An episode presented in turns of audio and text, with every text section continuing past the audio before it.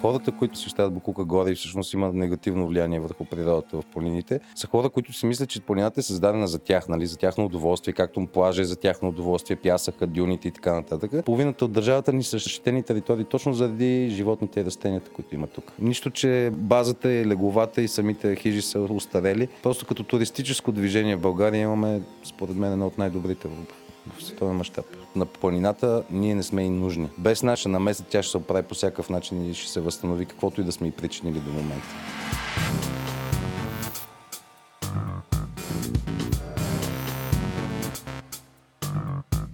Здравейте! Вие слушате Говори Интернет, един long, long, long form подкаст. В този епизод си говорим за интернет бюти моголи, клетки за мъжко целомъдрие и хижите с обсервация.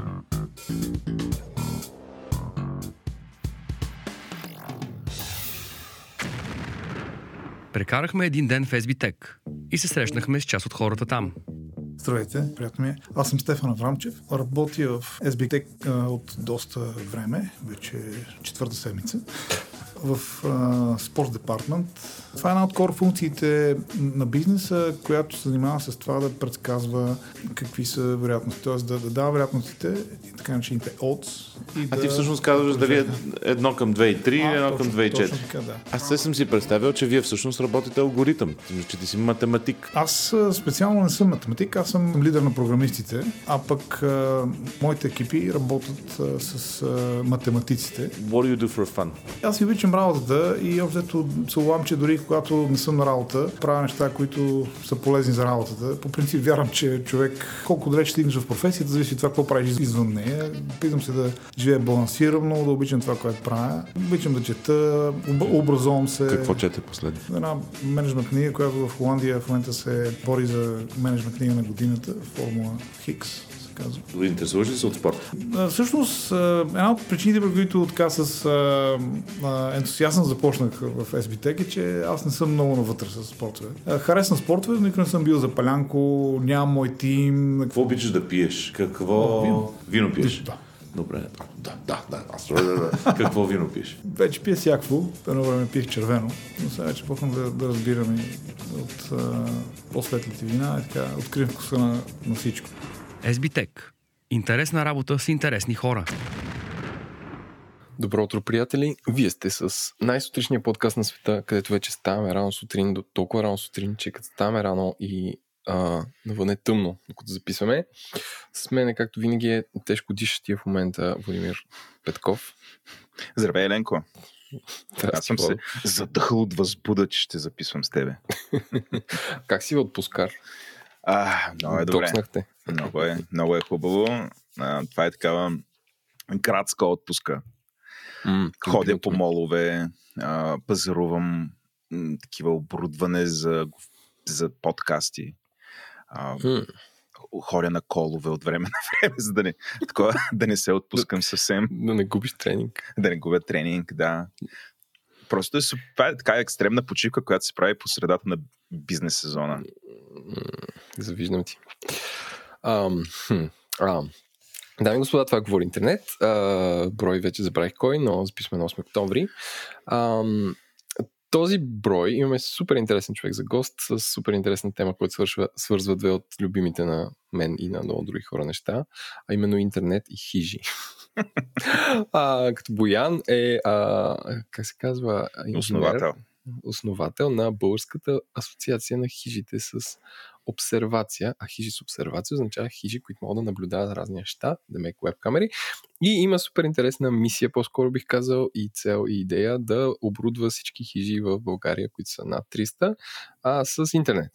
И разказва как го прави, защо го прави, какви, а, какви проблеми трябва да решава в а, това, че верно и навсякъде има обхват, но а, на определени места е важно, дори бих казал, живото спасяващо, той да, хората да бъдат о, осигурени с интернет.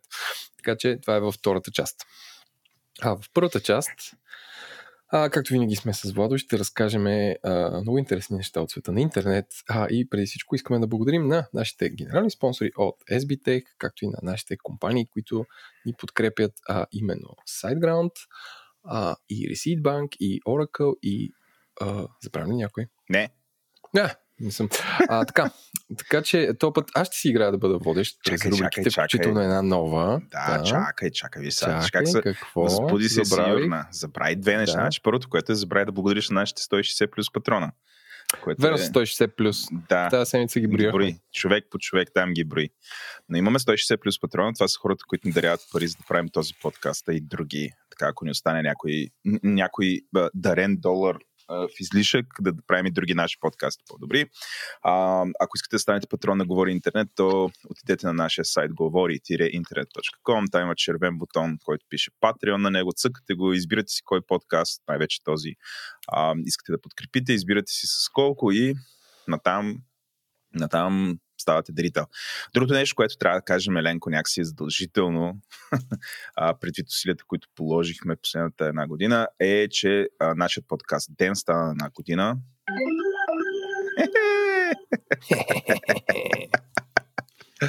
а, Ден стана една година, което а, нас с Еленко не ни изненадва в интерес на истината, защото ние бяхме сигурни, че А, от такъв подкаст а, има смисъл, Б, че екипът, който го прави е супер мотивиран и ще направи смислен продукт, но това, което ни изненада е всъщност а, вече сравнително голямата аудитория, която той има. А, ден има в момента над, над 1000 слушания всеки ден, което прави един от най-слушаните подкасти в България, а, което, как да кажа, нас ни кара не само се чувстваме горди, ами някакси уверени, че сме на прав път.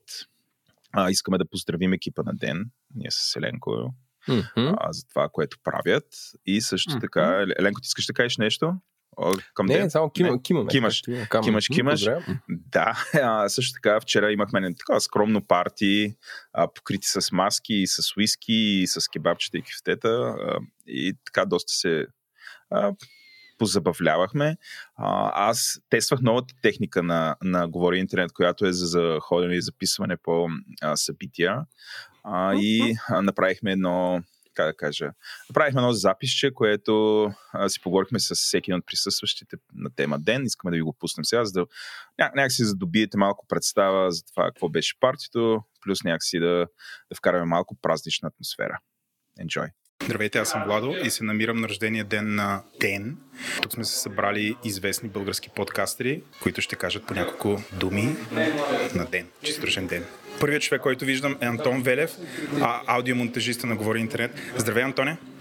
Честит рожден ден на ден! Тази оригинална смешка, която Еленко измисли. Аз да те питам, кой от всичките подкасти на Говори Интернет се монтира най-лесно? О, най-късия. И най-дългия. Е колко си политкоректен. Да, Добре. Какво ще пожелаеш на Ден? Още много дни. Минимум хиляда. Минимум 1000, те имат 250 епизода, значи какво още 4 години след това ги затваряме, така ли? Ми, после ги оставяме да се оправят. Те са млади още, трябва, имат нужда от подкрепа. После като пораснат като нас, ще трябва да се оправят сами. Не са ли мислиш, че са млади? Те са по 27-28 години. Млади са. Млади са. са. Аз съм два, двойно. Не, едно и пет. Добре, това е Антон, а, човека, който стои зад магията, ден да звучи толкова добре. Следващия, който виждаме, как, да го- как да го опишем, е кръщелника на, на подкаст индустрията в България, а, човекът, а, подкаст, господин Еленко Ленко. Здравей, Еленко. Здравейте, приятели. Какво ще пожелаеш на ден? Ам, десетилетие. Оф, те ще ги толкова, толкова лесно се правят. Ама не, ден е супер. Поздрав за нашите слушатели в чужбина. Очаквал ли си, че ще, ден ще издържи 250 и колко епизода там? Може ли кажем, че е най-longest running podcast in Bulgaria? А, влизат още хора, след малко ще ги интервюраме и тях. Следващия човек, който тук съм подредил е, е Джак от подкастът Дропи Чили. Джак, ти слушаш ли ден? Не. Оп, ще да падна на земята. Джак, добре, какво ще им пожелаеш все пак? Какво, да станат по-слушаеми за такива като тебе ли? Не, пожелавам им до година и сутрешна емисия да имат. Тоест, сега вечерна, след това сутрешна емисия. И сутрин, и вечер. Тогава ще ги слушаш. Бих могла да се опитам, да. Добре. И след Джак идваме до... О, това е супер сериозен вече този разговор. А, как да го наречем? Това е главният редактор на, на Ден, Димитър Панайотов. Здрасти, Владо. Здрасти, Димитър. Кажи сега ня- някакви неща за ден. К- какво те мотивира сутрин, сутрин, като се събудиш да правиш ден? Мотивираме това, че има хора, за които сме единственото място, от което се информират всеки ден. И мотивираме това, че Ден е, може би, една от много, много, много малкото медии в България, които са тотално неограничени от някаква цензура, от, някакво, от каквото и да е било. Също единственото нещо, което ни ограничава сме самите ние, което според мен може да се намери доста рядко в България. Мотивираме, че винаги искам да съм, съм искал да се занимавам с а, подкасти. И продължавам. И много неща ме мотивират. Няма ли да кажеш, че имаш супер вдъхновяващ екип, например? А, имам страхотен вдъхновяващ екип. Под а, Антон, Пами, ти. И скоро чакам да съм медиен магнат. Не спомена Сашо. Това означава ли, че той няма бъдеще в ден? Сашо вече е, Сашо по принцип е фотограф и ден беше за него лирическо отклонение, въпреки че според мен доста се забавляваше, но всъщност според мен ще очакваме още от Сашо, като под формата на специални епизоди. Намери си работа хора за първ път в живота си, постоянна и... Истинска работа си намери човека. Истинска работа си намери човека, за разлика от нас. Само без истинска работа. Добре, това е до, до, до Димитър, естествено е Плами. Здравей, Плами. Здравейте. А ти какво правиш за ден? Същото почти, което прави Димитър, но аз отговарям и за това от време на време да му набивам канчето. А, кажи, кои са най- най- най- така, предизвикателните характеристики на Димитър и работата с него? Много е предизвикателно, когато е бил запивал предишната вечер и трябва сутринта да ми предостави обратна връзка и новини. Тогава е много предизвикателно. Обикновено се провежда следния разговор. Плами, днеска не мога. Имам ти пълно доверие. Често ли се случва това? Добре, добре. Историята мълчи. Добре. А ти какво си пожелаваш за ден и въобще какво искаш да кажеш на слушателите на ден, които в момента слушат говори интернет, защото това ще го пуснем там? Бих искала да кажа на слушателите, първо благодаря на всички слушатели, които продължават да са с нас толкова време и въобще за доверието всъщност, защото както Митко каза, единствената цензура е, която ние сами си налагаме и е, много се радвам, че има хора, които продължават да оценяват селекцията от новини, които правим и начина по който ги представяме, защото това е много важно за мен. Добре, супер. Станете патрони на, станете патрони на ден. Ей, пак крадеш патрони на... Пат, кради, кради патрони на Говори Интернет. Не, няма да пея. добре, добре. Много благодаря. Минаваме сега към, към Сашо. Здравей, Сашо. На тебе напоследък не ти дават да се изживяваш говори, а, в Говори Интернет в а, ден. Ох, ситуацията е доста напрегната. На няколко стана винаги е трудно, но се връщам с специалните епизоди, хардкор специални епизоди. Решено е. Как би описала работата с Димитър Панайотов? Какво най-много ти харесва и какво най-много не ти харесва да работиш с него? Еми, повечето, повече са нещата, които не ми харесват да, да, да, да работя с Димитър, защото го познавам перфектно близките 5 години. Не знам вече от колко време. 7. Маха ми нещо 7 години. Сакрално число. а, и а, Митко може да бъде много дразнещ тип, но същевременно е много сърцат и дава всичко от себе си винаги. Дава ли свобода да, на творческа изява? О, абсолютно. Абсолютно винаги. Айде, не, не винаги. Понякога изпадаме в спорове директни и индиректни, но, но винаги се разбираме. Добре. Какво искаш да пожелаеш, въобще да кажеш на слушателите на, на ден? Да кажат на своите приятели задължително да ни слушат, защото това е единствения най-якия, най-невероятния новинарски подкаст в България.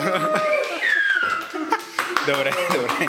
А, за всеки успял мъж и за всеки успял подкаст има една успяла жена.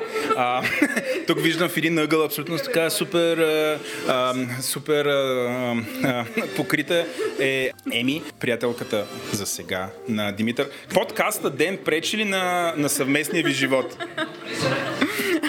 Подкаста Ден не пречи на съвместния живот, даже по-скоро му помага, защото създава един хубав режим на Митко да следи новините и да е стриктен всеки ден и аз много се радвам, че той прави ден, защото бих казала, че това е нещо, за което винаги си е мечтал и съчетава всичките му любими неща в едно. А, аз едно от тях ли съм? Да, ти си едно от тях. Супер. добре, добре. А, а, на един стол седи, чешейки телефона си е господин Николай от подкаста, е, подкастърът, от подкаста Експлейнерът на Говори Интернет. Здравей, Николай. Здравей, Вал. Ден е някакси такъв много кратък формат за твоя вкус, аз знам. Не бе, супер, а що? Слушаш ли го сутрин така, като отиваш на работа да се надъхваш да... или вечерно време след някой тежък работен ден? Не лягам без да го чуя. Добре, какво ще, какво, какво ще им пожелаеш на тях като екип?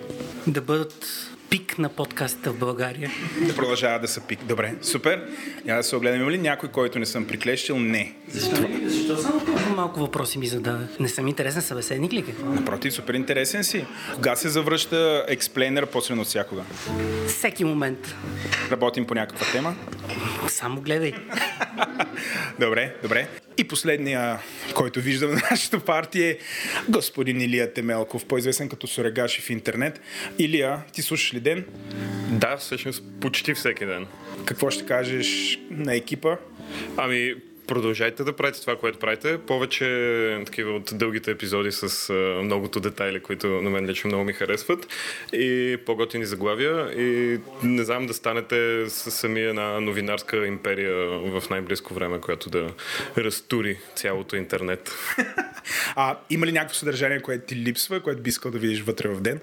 Ами липсва ми анализ, ама той идеята на ден не е да има анализ, така че да, като, като станете големи и пораснете, да, да имате и анализ, а не само такива сухи факти. Добре, благодаря ти на здраве, айде. На здраве.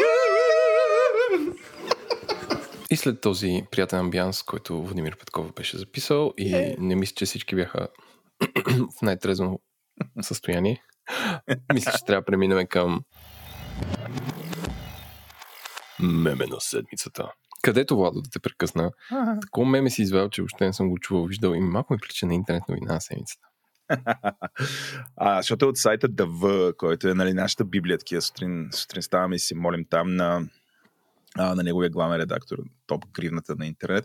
Но ако се върнем към меме на седмицата, това е супер нишово меме, а, което някакси Аз съм такъв коносьора на мемитата. Нали? Ако нещо го видят трима Ама... човека, за мен са мемифицирани. Как това е меме? Това е новина. Това е новина. Въпросът е, че много, много хора шерваха точно така. Много, да, стан, споделяха. И сега, понеже се чудите за какво говоря, нали, въобще за какво говорим, защото не сме ви казали какво е, задам първи въпрос на Еленко. Еленко, ти знаеш ли какво е клетка за мъжко целомъдрие? Не. Не.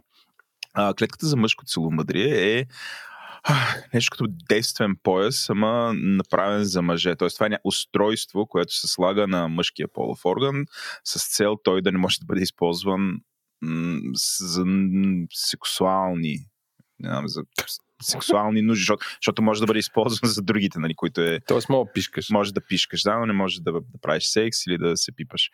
А, като новината е... Новината, нали, първо, първо има Bubble Breaker за мен, защото първо раз... и аз, подобно на тебе, разбрах, че такива джаджи съществуват. И не, те не просто съществуват, Еленко, ами те вече остават интернета в Things и умни устройства. А, тоест, не, а, добре, да. какъв е смисъл, освен в някакви странни религиозни а, комьюнитита, какво за какво се служи това? За какво служи?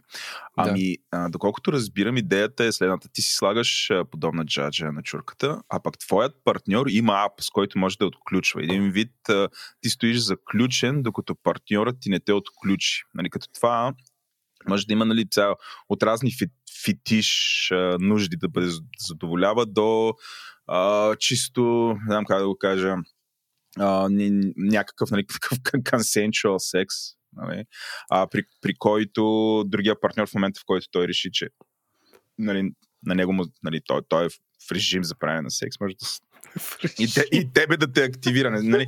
А, сега караш ме. Не, чакай сега. Представи си нещо. Такива поръсени розови цвечета, а, някакво, примерно, хотелска стая или нещо такова. Свири свири Careless Whisper на Джордж Майкъл, приглушена светлина и, и само влиза а, мъжа и такъв в режим ли си? ама, ама това слага на мъжа, нали разбираш? Да, Тоест, бе, досетих се. Много е важно. Но, но а, окей, добре. То е отвъд кринджа за мен. Така, и сега това, което За се затворени зъби ще говоря. Да, защо, нали, защо това се мемифицира? Защото първо хората много се break и почват да го споделят това нещо. Второто нещо, което е причина да бъде споделено е, че хакери естествено са надушили, че а, тия джаджи могат да бъдат хаквани и всъщност а, нали, голямата драма тук е, че тая, това устройство може да, нали, а, да хората, които са му направили такива penetration тестове, такова pun intended, а, са открили, че всъщност може да бъде пробита сигурността. Има един несигурен API. Е, през този API може да се влезе и устройството така да бъде заключено, че да не може да бъде, нали, е, че нали, собственици на устройството не могат да го отключат. Тоест, един вид, то се ползва по предназначение, но не, не от потребителят, за който е предвидено. И става голямата драма, че всъщност на него му липсва физически, а, физическа отключвалка. Тоест, това заключили се, няма отключване, трябва да бъде реждано с флекс. Има хора, които се хакват там едно моторче, се отваря с някакъв ток, му се пуска, маха се, нали, за да страшна работа. Нали, и това се споделя. И сега, другото нещо, което а, изкочи от тази статия, което е супер любопитно, а, нали, те, те цитират а, няколко други такива устройства, което нали, тук малко е меме на седмицата Bubble Breaker за мен е тая новина. Тая е добре забравена рубрика от нас. А, а, нали, оказва се, че всъщност това не е изолиран случай, че много често такива умни устройства, умни секс играчки страдат от а, проби в сигурността. Като тук се цитират два примера, сега, което е, пак, пак да кажа, нали, този подкаст не е за деца, така че ако има деца, хора, в този момент им кажете не слушате. Едното е което мен съвсем бъбъл брехни, че съществува такова нещо. Казва Еленко, че имат дилдота с живи камери в тях и всъщност хакерите отвличат стрима от някакво дилдо, което в него има камера. Нали, ти му се представиш какъв футич то излъчва. А, и другото, което мисля, че сме го дискутирали, такива бъд плъзи с, с Bluetooth. Между там не сме говорили за бъд плъзи в този подкаст. Извиняваме се на всички бъд конусьори, да, но ето завръщаме се по-силно от всякога. А, бъд плъзи, които са с, с а, Bluetooth комуникация, това също било хаквано. И всичко това идва от тази статия. Струва си да се прочете всеки, всеки един ред. Хора, втурвайте се, не знам. Спред, така, ако карате кола, отбийте. От, а, Водо, още не сме превели бътплък на български. Mm. До петапа.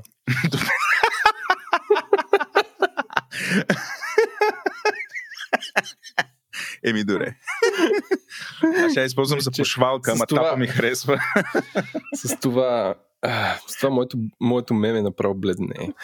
Еленко, освен да кажа, че с, с, с допетапа ми този подкаст изпълнихме квотата, може да го приключваме. Затваряме хора, затваряме. беше изключително да. приятно след три много вълнуващи сезона. А, Абсолютно. Да, четвърти мисля, че... Айде, разотиваме се. Вече всичко не, шегата на страна, да. за мен е, мемето на седмицата не е нещо на хуйник. А, е, а, а, така, а, за мен е, е американски президент Доналд Тръмп, който вероятно а, получи, а, как т.е. невероятно, а получи а, терапия в сигурно най- адванс болницата в света и после каза, че е, толкова covid няма нищо. Но като се върна в Белия дом и нали излучиха едно видео как седи на, на балкона или там, каквото е на, на верандата и си маха маската и а, репортера на CNN го нарече ковита, защото като е Вита Перон, нали, пред хората. Don't cry for me. Anyway, това е, това е моето меме. Няма снимка текст, снимка текст. Мисля, че в българския, в български интернет нещо е такъв тих меме сезон. Няма много протести, няма скандални министри, няма скандални министри, е. няма скандални изказвания. Така че сме, а, освен стандартния рейдж към а, злободневните теми, е това. И Чудесно. сега, Владо, искам а, да положа началото на една нова рубрика, която не съм сигурен, че ще успеем всеки брой да, а, да изпълним, но когато можем, ще, а, ще е интересно. А, това е рубриката Мистериозен звук, където правилата са следните. Един от нас двамата записва звук, който не е казва какъв е на другия, пуска го в ефир и той се опитва да отгадне какъв е, като правилото е, че този звук не е редактиран по никакъв начин, освен, примерно, да е усилен малко, ако е записан тихо. Mm-hmm. Имам въпроси. Да. А, а, има ли някаква червена линия, която не трябва да бъде преминавана? Uh, Например, прадни и такъв тип неща. Еми стига другия да познае. В смисъл, трябва ли чак само... Трябва ли тук да въведем правния, как казва, някакси правния, правната главоблъсканица. Може ли да има цензура в звука, както в текста? Нямам никаква идея, мен. Така, трябва да питаме в канала Правен мир на чата на говори, да, както, както нали, не можеш да потикваш към насилие с, а, с а, а, текста, може ли да потикваш към насилие с звук или нещо опасно. Така да е. А, сега, дами и господа, аз ще пусна на Владо нещо, което той не знае какво е, къде е. Кълна се е не знам, да. Да. Ам, може да е малко по-силно или стряскащо, затова не се стряскайте.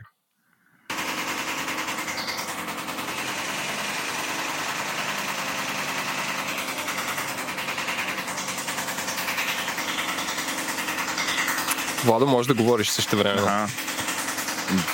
Едва ли е пералня, която центрофагира? Това е някакъв двигател, не знам. Това е Ленко е техномузика, която ти слушаш. Едва ли. А, Добре, а, а, а, нали по нашите правила ти трябва да ми питаш аз кам да или не какво е. И ясно. Е, не, аз пробвам такива директни отговори, но разбирам, да, да, че да, нито едно от това не е вярно. Това са двигател ли е някакъв? Машина 100% или? А, машина е, да. Машина е. О, а, на автомобил ли е? Не. Не, на автомобил. А, а, в София да ли? Пусна, да, да пусна пак, да, в София. Не, мисля, че е достатъчно. Добих представа в София е. Много е трудно това. А, е. Наш, нашия приятел на шоуто и аудиомонтажи, аудио гай и аудио инженер Антон не, не успя да се сети след дълги опити. Ма, не, то е почти невъзможно да, да го познаеш какво е. Е, добре. да... не, че, не, че те отчаивам, но да.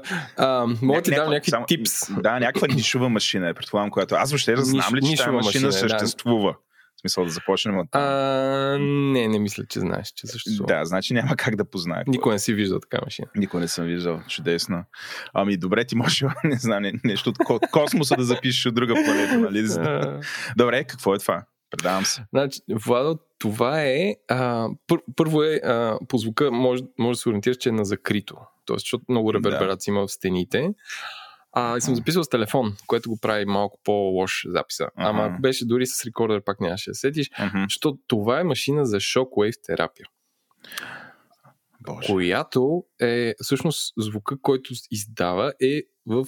А, всъщност това е от моя крак, защото моя крак е намазан с а, един гел, а, защото имам а, плантарен фасцит. Плясквания да. всъщност идват от твоята кожа. Да, а, да, значи имам платарен фасцит и ходих на ходя всъщност и утре ще ходя а, на терапия и това е машина шокуев терапия, която се използва а, също едно от приложенията за разбиване на камъни в бъбреци. Така някаква много фокусирана звукова вълна се изстрелва и физически обекти в тялото могат да бъдат раздробени. Mm-hmm. В моя случай е едно калциране на петата. И всъщност затова има такъв един звук и леко припляскване, защото да, да, да. мокрото по, по, по петата издава такова.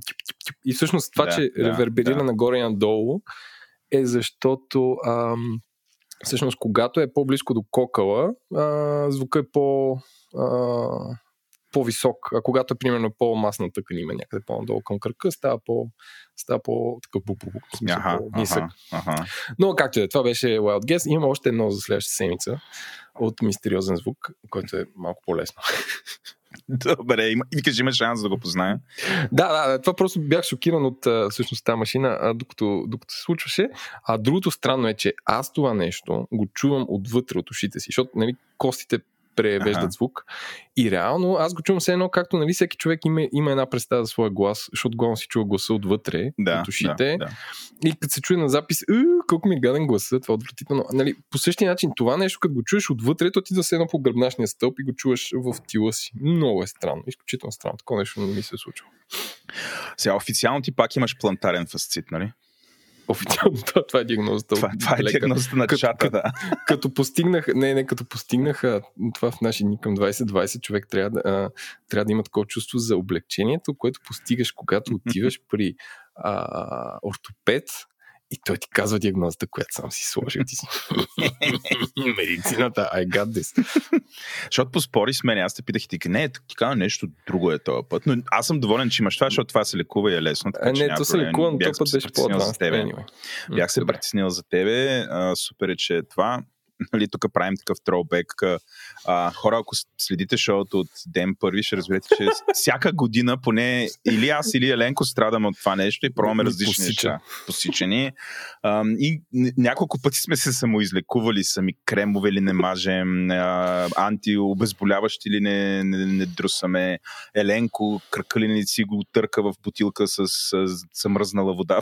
Ще има всякакви да, решения. Това също. Да, на мен ми е забранено Шо... да слушам Prodigy по време на тимбилдинзи.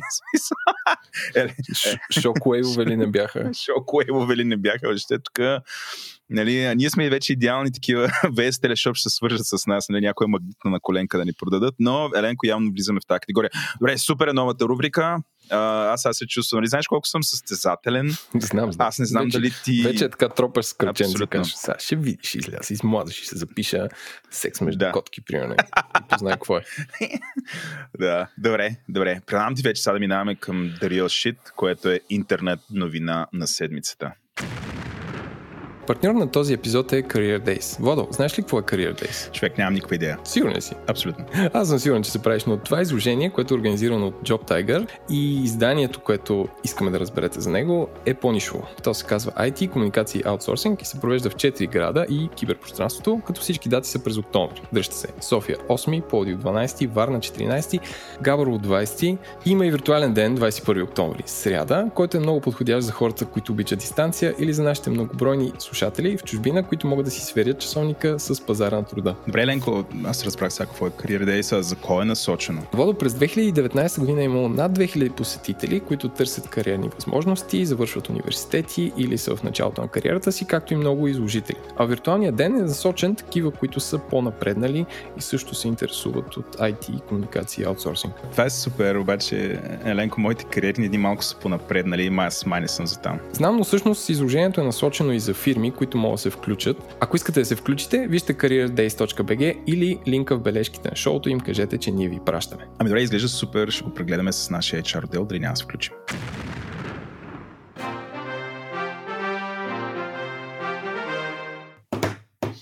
Майка, ти си приготвил 4 парчока.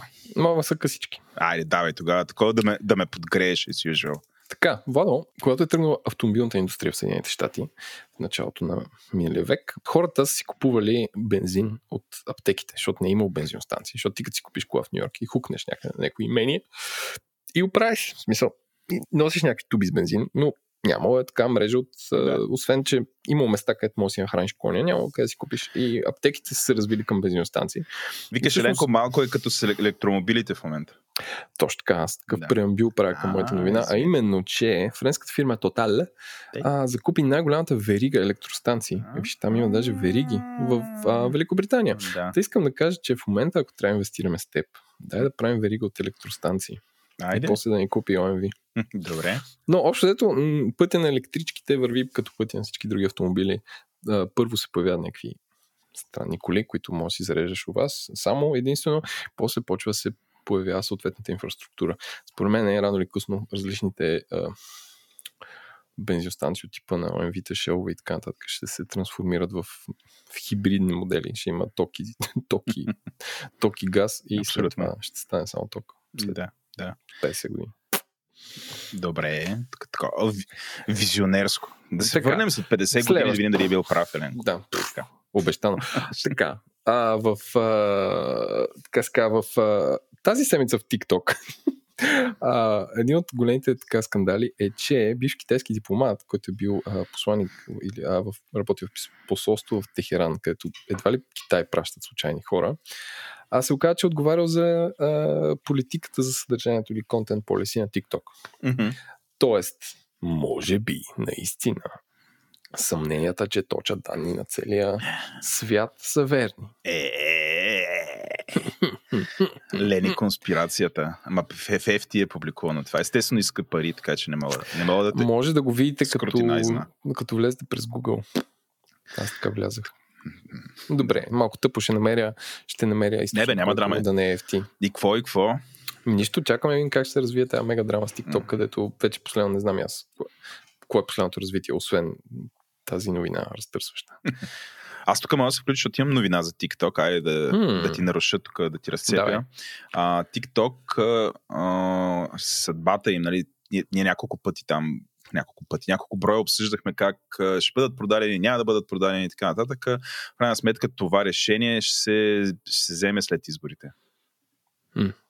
Те какво ли не отложиха за те след избори, браче? Да. Според мен идва Байден и казва, айде бе, да. младите Всъщност, да се радват, да имат. Извинявай, това е за забраната на TikTok. Нали, не, не, не точно за продажа, но за забраната след изборите. А, забраната. забраната да. До тогава мемета. Пип, Тогава, да. Така че ето това по някакъв начин се връзва, връзва с твоята новина. А, нали, все още са там Oracle, Walmart забъркани, триририр, но след изборите, което, което в принцип нали, мен ме изненада, нали, нали, не очаквах да се правят някакви компромиси, защото нали, по принцип тия хора не правят каквито да е компромиси, но явно след изборите. Може би им трябва някакво повече техническо време това да се случи. Хм. Ам... хм, хм.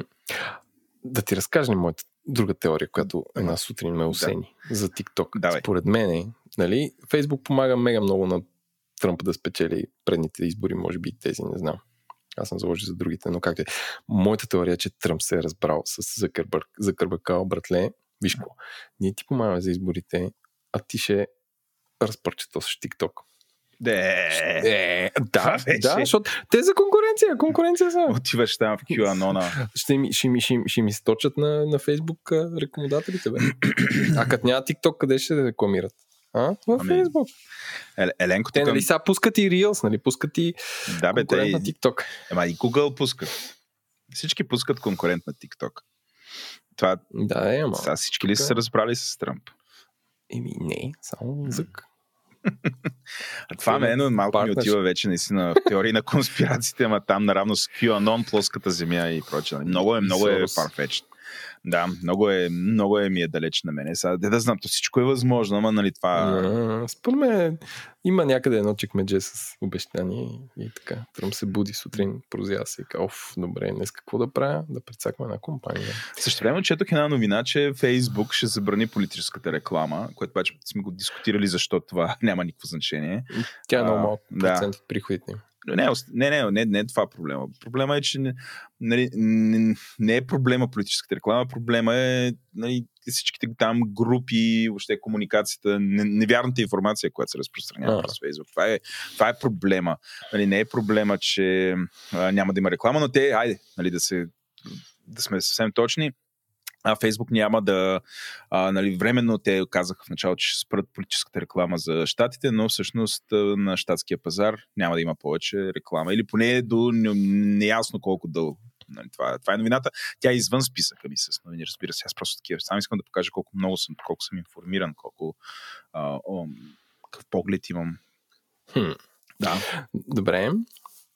И в третата новина а, а, а, у, у, от мене е, че Google въвежда вече бих казал стандартната за индустрията такса от 30% за покупки през техните платформи, която Apple, как се казва, брага и лето.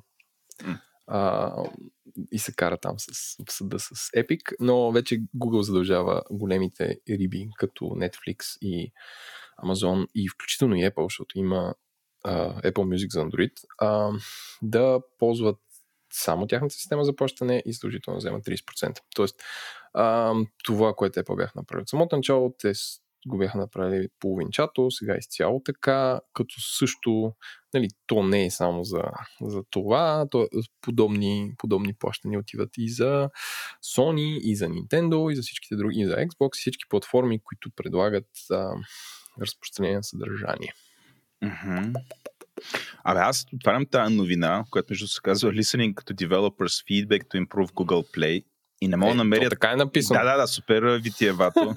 Ще не, защото е от блога на, там, на, на Google, Да. блоговете. но, но не намирам 30%, Еленко. Има 3% нещо си. Е? И А, 30% а, не не, не, виждам то е толкова, ама те тук не го споменават, А. защото е, той е девелопърски блок, но е толкова. Окей, добре. Добре, ами, значи, значи ти вярвам. Ето виждаш ли, и, и Apple поквариха Google. Аз такова да, извъртя. развалиха ги. Хубави момчета бяха. Такива отидоха и казаха, ето, ето тук вижте как се правят пари от вятъра. Чудесно, добре. И последната ти новина. И последната ми новина е препоръчваме сето на а, лицето Бенедикт Еванс, което се казва Краят на американски интернет, а, в който всъщност той разказва това, което много добре и много ясно и с много данни, това, което ние с теб сме си, си говорим отдавна, че американците за първи път се сблъскват с феномена а, чужда сила да има културно влияние върху тях. Mm-hmm. Нещо, което Европа е от 30 години, а, се случва с американското влияние и така нататък и така нататък. И е супер интересно за а, раз, раз, разделянето на юрисдикциите на дигиталните услуги и така нататък и така нататък. Пак много силно е замесен так, TikTok. Ама, добре, аз, аз това, това, това малко ми изненада, защото а, аз мисля, че това от доста време е така, нали, при условие, че нали, гледаме статия, аз се четох ти, като я сподели ага. първия път, аз споделих, в момента а, Китай и Индия имат пет пъти повече умни устройства, отколкото в Штатите. Пет. Mm-hmm. А, което е как да кажа, а, нали, за да имаш пет пъти повече, това означава, че в някакъв момент си ги изпреварил и това е било доста отдавна. Нали? Не е изведнъж било е, имаме еднакви, имаме еднакви, защо пак пет пъти повече. А, нали, което означава, че всъщност потребителите от доста време, от доста време потребителите на, на интернет в световен мащаб не са американци. Нали. За мен това беше така на американски интернет. Интернет беше, защото нали, гражданите на Съединените американски щати, в принцип западното общество, а, бяха доминиращите. Но това отдавна не е така. Тоест интернет отдавна да, не е. но запад. чисто като, като услуги, за първи път имаш една глобална мрежа, която е по-голяма от другите. Е, не знам дали е по-голяма, но е набираща скорост, именно TikTok. И тя е след млади. И тя ще е първата от много. Mm-hmm. Ами не, то тук има едно нали, Venture Capital Investment, нали, как расте. А, в... Да, как се мести в Сингапур да, и така нататък. И че има повече, повече вече в света. Инвестициите са повече в световни компании, отколкото в американски компании, което а, между другото, като гледам, е почти така от 2015. Тоест, дори 2016 пак има превес. Гледам, гледам този чар. Но окей, okay, явно тренда вече е затвърдени отива в тази посока, което не мисля, че изненадва някой, защото айде, Съединените Американски щати богата държава, просперираща, но колко са? 340 милиона, 320 милиона? Не бе, аз не го споделям, все едно съм в шок и това е някакво разтърсване. Просто човека го обобщил много добре да. и е сложил графички. Да, да, да, да, добре. Интересно е, да, трябва да се прегледа. Еми, това са моите новини. Това са твоите новини. Аз казах за TikTok, сега аз имам а, още две. Значи, първото нещо, което е, че Аленко Фейсбук, може би uh-huh. трябваше да го кажа, там а, в крайна сметка за, напълно забраниха QAnon и започнаха да, да отбелязват а, това съдържание а, или въобще от всичките групи, които създават такова съдържание, като а, военизирано социално движение, нали, което според мен е нали, крайно, не знам. Тоест, нали, аз, аз по, по някакъв начин нали, знаех, че а, как да кажа, сравнително, сравнително голяма конспиративна група, която излезе от, от социалните медии и от такива сайтове като 8chan, 4chan и прочее и а, започна да, да присъства сериозно на в политическия живот на Съединените Американски щати, а, под формата на хора, които държат огромни надписи Q, на събиранията на а, президента Тръмп и така нататък. Тоест, нали, те се оформиха като нещо, като някакво крило вътре, политическо крило в Републиканската партия, защото те са много силно изразени привърженици на Републиканската партия. А, но това нещо нали, не го свързвах, че са военизирани, но явно а, Фейсбук по някакъв начин ги бъндълва с тия пичове, гордите момчета, Proud Boys. Uh. А, които явно те имат припокриване, т.е. защото не знам кои са тия военизирани, нали, защо да са военизирани. Но както е, това, това вече е минало по някакъв начин, което по някакъв... Те да знам. А, е, е, ето за това нали, не вярвам толкова, че Тръмп и Фейсбук а, са толкова, как да кажа, нали, дупе и гащи, защото в принцип това нещо по-скоро а, е в а, противоречие с наратива на Тръмп, който нали, счита, нали, че в едната и другата страна има много fine people. Той отказа с... А, в дебата, а, в дебата с Джо Байден да заклими а, а, white supremacy, как ще го кажа това. Хората, които считат, че белите имат превъзходство над а, другите раси. Абе, расистите. Добре, расистите. А, ще има различна форма на расизъм, нали? Тук говорим за белия расизъм. Е, не, са, не е черно, не е черно и бяло. Бау, как, как, каква шега. Не, нямам пън интендът или нещо такова. Ами те хора, само като ги видя, не знам. Не мога да, да си изкривя душата да кажам, че са в някакъв, в някакъв спектър. Да. Но както да е, явно Фейсбук ги приравнява с а, такива защото, почти, почти, защото а, след, след а, военизирано социално движение, нали, следващата стъпка вече направо да ги обявят за терористи. А, което, нали, аз знам, то има, има конспиративни теории, които са довели до форми на насилие, като а, стрелбата в оная пицария в Вашингтон ли беше или в Нью Йорк беше? В Вашингтон мисля, че беше, mm. нали, където един човек се беше оплашил, че там има някакъв педофилски кръг а, заради така наречения пицагейт и беше отишъл да провери и беше стрелял по една врата, за да отвори. Да, да, да. Така, да но, но нали, все още не са класифицирани като терористична организация.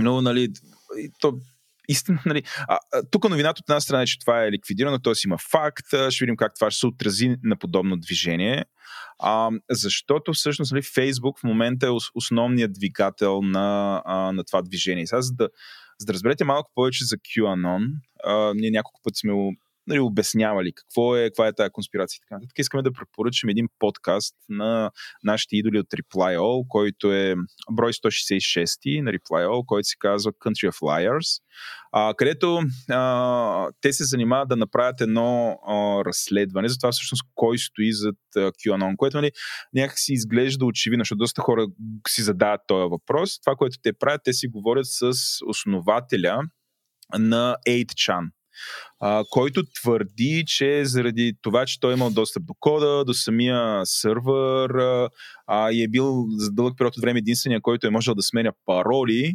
а, е знаел кой е първия, който е създал и един вид създал е QAnon и се е подвизавал от негово име, именно заради смяната на паролите и администрацията на акаунтите като а, нали, човека доста, доста подробно разказва нали, кой се е случил, кой е този човек, има анализ на нали, самото поведение на съответната група от хора, като нали, в момента тезата е, че това е излязло отвъд него. Реално в момента не се знае какво е. Също така, а, той е намерили са хора, които... Един вид QAnon, нали, това не е тайна, той събирателен акаунт, не е само един човек. А, също така се оказва, че нали, тая парола е можела да бъде много лесно налучкана и всъщност различни хора са пишели от този акаунт. Така, няма да ви спомням целият епизод, идете и го слушайте. А, нали, с мисля, че с това обяснение кой може да седи или кой е седял в някакъв период от време, плюс а, факта, че Фейсбук забрани QAnon, според мен е дълго време след това някакси сме изчерпали тая тема и не съм сигурен, нали, освен ако не почне да правят терористични акции или нещо друго, мисля, че няма да ни попадат а, скоро в полезрението. Еленко, ти имаш някакъв коментар? А, аз единственото, което ме изумява е как някакво такова толкова безумно и американско центрично нещо като QAnon се разпространява в Европа. Тази седмица четах, че в Германия има последователи. Има? Защо? Защо? В смисъл, не знам. Не, чак се такова се нервя, като, като, като се сетя. Ами някакво, QAnon е, сега ти кажа, той е един, за много хора е символ, нали, той е символ на да, вижте, колко много противоречия има тук и колко много всъщност а, а, наивност. Значи, от една страна, голяма част от хората не вярват на своите правителства. Нали, това, ако се върне назад във времето, нали, всякакви филми, а, повед... нали, първо почваме от поведението на, правителството, доста често се занимава с шейди неща. И това не е отскоро. Да. А, но като цяло има една група от обществото, което не вярва на правителството.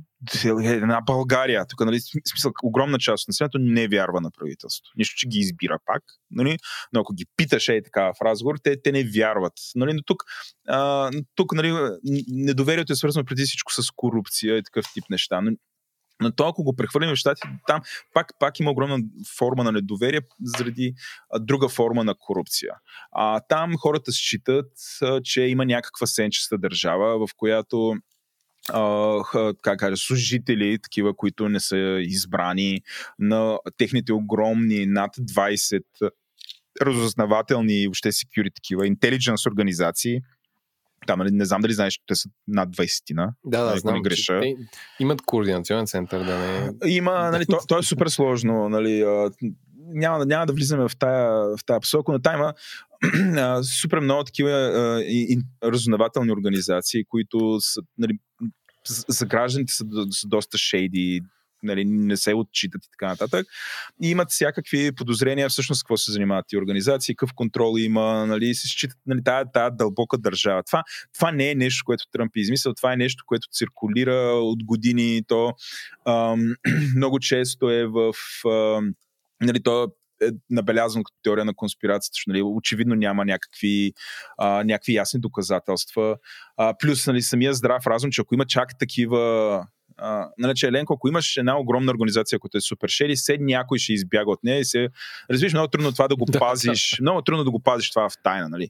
Да. Uh, нали, това трябва да са някакви нали, и, и, тук много често такива теории катастрофират, но все пак им, и, има го това недоверие. Изведнъж се, нали, от една страна, не го, нали, ти не вярваш на цялата държава, но вярваш, че винаги има един добър герой, някой, който вътре седи и той всъщност работи за това нещо да бъде а, разрешено. Някой, който се бори срещу педофилите, срещу престъпниците, срещу лошите хора и също време той, той по някакъв начин е овластен. Тоест има властта на а, на тия хора, които са от а, а, тъмната държава, но всъщност той, той го играе ролята на някакъв добър. Но понеже не иска да се да се разкрие, нали, защото mm. е много важно, нали, той го прави по някакъв такъв конспиративен начин. Той, и не е просто това, той избира някакво общество в интернет, където да ходи да, да казва нали, тези а, хапки, тази, да прави така наречените дъмпс, да хвърля тази информация, където се събират и хора, които се чувстват избрани да я, да я тълкуват, анализират и по някакъв начин те се асоциират с него. Нали. Те се асоциират с него. Минали епизод с а, Слави, а, на Говори интернет с Слави, много бистрихме любовта Еленко и там засегнахме феномена, в който ако бащата участва на раждането на детето си, той много по-бързо развива а, любов към детето, отколкото ако не присъства на раждането. И тук нали, а, ти, ти това много добре го обясняваш с феномена на тия, дето гледат футболни матчове. Дето ти като гледаш футболни матч твоя, а, твоя а, отбор спечели и ти през цялото време нали, си е, да да спечели, ти се надява да спечели, дава си акъл да спечели, той спечели ти се чувстваш много по-ангажиран и много по-съпричастен. По някакъв начин това го има и тук. Тоест, ти вярваш, че държавата е зле, има някакъв човек, който се бори тайно срещу нея, който хвърля едни загадки там в uh, 8chan, 8chan и а, във Facebook или къде ли не, нали, се разпространява така информация. Ти седиш и анализираш и я разпространяваш. Ти по някакъв начин ставаш съпричастен в тази борба. Също. Това също, нали, а, това го има. Тоест, правиш нещо по въпроса. А, така че това е нали, такъв много, много интересен феномен, а, който обаче за мен, нали, за мен е обясним нали, как, как възниква. А, и по принцип се струва да се следи. Сега са по-дълго, отколкото възнамерявах. А, но да, мисля, мисля че тя знам, отговорихте на въпроса. Да, да, прав си, аз просто не знам. Защото ти викаш, то е доста... Значи, навсякъде хората имат някаква форма на доверие. Затова този човек е символ, нали, това се репликира, репликира се на, нали, навсякъде. Иначе със сигурност на, на немците им дреме за QAnon и нали, за борбата му конкретно в Штатите, но те, те си търсят, според мен, те, те имат подобна нужда тук. Нали? Той, той е символ на, на тая работа. Борбата срещу сенчестата държава, нали, така наречената сенчеста държава. Затова го, ще го виждаш навсякъде. Просто в България сме супер изостанали в това отношение. Mm. А, нали, чакам да се появи нещо подобно и тук. А, проблема, проблема в България е, че до голяма степен тези организации, които се занимават с разпространението на, нали, на фалшиви новини, на измислена информация, те по-скоро нали, Нали, моето усещане, това, което виждаме от поведението на медии и така нататък, е, че те по-скоро подкрепят правителството, затова и го няма и по такъв начин. Mm. Така че, да. А, ако искаш да минаваме на последната новина. Давай. Последната новина. Тя, тя е малко за рубриката Bubble Breakers and Cringe, но аз, аз не знаех кой е Джефри Стар. Ти знаеш ли кой е Джефри Стар? Uh, той е, е, казва, той е един uh, такъв инфлуенсър за грим. Точно така, да. Сега тук има една снимка. Нали? Той имаше някакъв, а, се казва, някакъв прякор, не прякор ми, май е по-известен с другото име. А, там, как, както е известен в YouTube. Не знам, както и да е. Да, да не, не, знам, нали, господина. Как е. Да, а, нали, господина, а, са, са, а, господина, това, което се е случило с него, за много хора Джефри Стар е неизвестен в България, но той има над 17 милиона последователи в YouTube А, т.е. той е супер известен ютубър, при, а, подвизава се в социалните медии още от а, времената на MySpace, което нали, за нашите по-млади слушатели е... нали, не, не, не, не, не, не, не влизайте. да, да, няма, няма имало, да имало едно време. Имало едно деца. време, точно така. Там наравно с IRC и прочие други неща, макар че MySpace след това, след IRC, след смъртта на IRC беше MySpace, но подвизава се още оттам. А, като този човек, нали, както казва Еленко, нали, ето Еленко, бидейки по-напред от мен с инфлуенсърството, нали, долу-горе знае, той има супер влиятелен а, канал за гримове, или както а, а, ДВ го определят, beauty, той е beauty mogul. А, някакъв а, шеф на красотата, нали, което сега като гледам снимките е доста субективно, но да, ти искаш кажеш нещо. А той издаде ли си, а, как се казва, м- аз, има ли собствена линия козметика? Не, че има значение към има собствена линия косметика. Yeah, okay. Добре, да. значи затова, затова го наричат могул. Точно така, че е да. такова, има, може би е по-богат от обикновеното. Да, да, има собствена, а, собствена линия козметика, а, което, нали, а, това е първото нещо, което сега. Сега защо си говорим за този човек? Не, нали, не е първия, не е последния, който е супер влиятелен и е в а, YouTube или в някаква социална мрежа е прехвърлял а, своето, а, своето влияние а, нали, под формата на някакъв бизнес и там прави някакви пари. Нали, не е първият последния. Нали, това, което се оказва обаче, е, че този човек а, е обвинен нали, в а, сексуално посегателство над най-различни хора, като ця, а, нали, в тази новина има доста, доста неща, които аз искам да обсъдя с Еленко, така че подгответе се.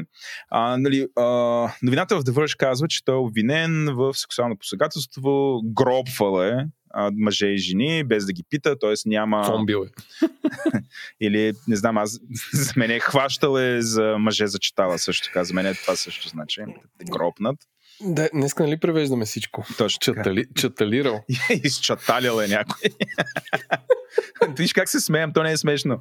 Но, нали, не е смешно. Не е, е, да, точно да, така. Но той човек, нали, е, а, а, пипал е хора, а, без, без да ги пита. Тук говорим също има и а, говорим за 15 годишни хора, също така.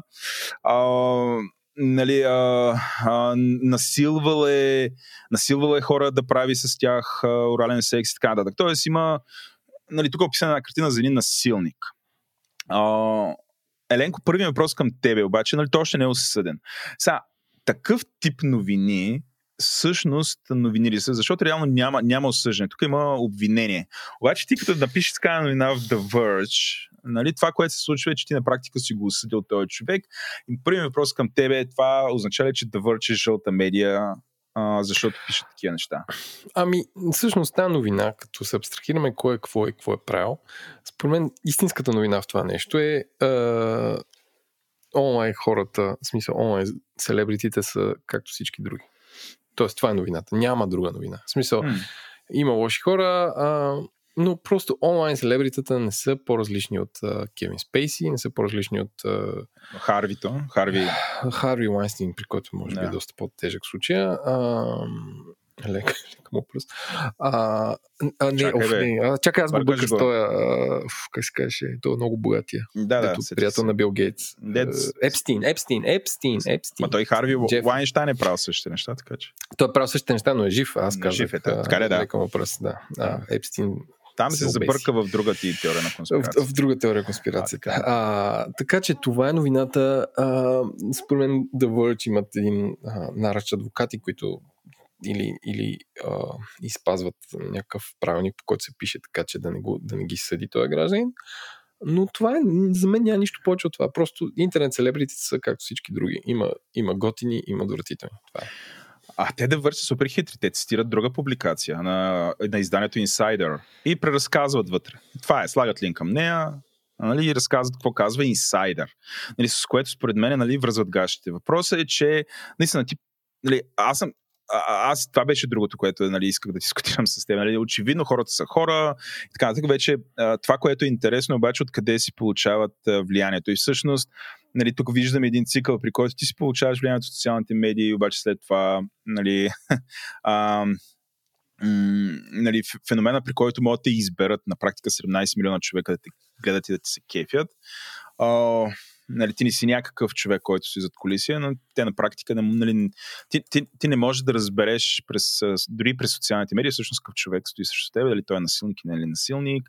Нали, ти го избираш заради някакъв в случая hard skill, който е нали, човек разбира от крим и мода, mm. предполагам. И някакви хора им харесват този стил и вкус. Пак да кажа, не е моя, а, нали, mm. но 17 милиона човека си имат а, техните вкусове и така. Но, но нали, това беше новината. А, ти не ми отговори на въпроса пак.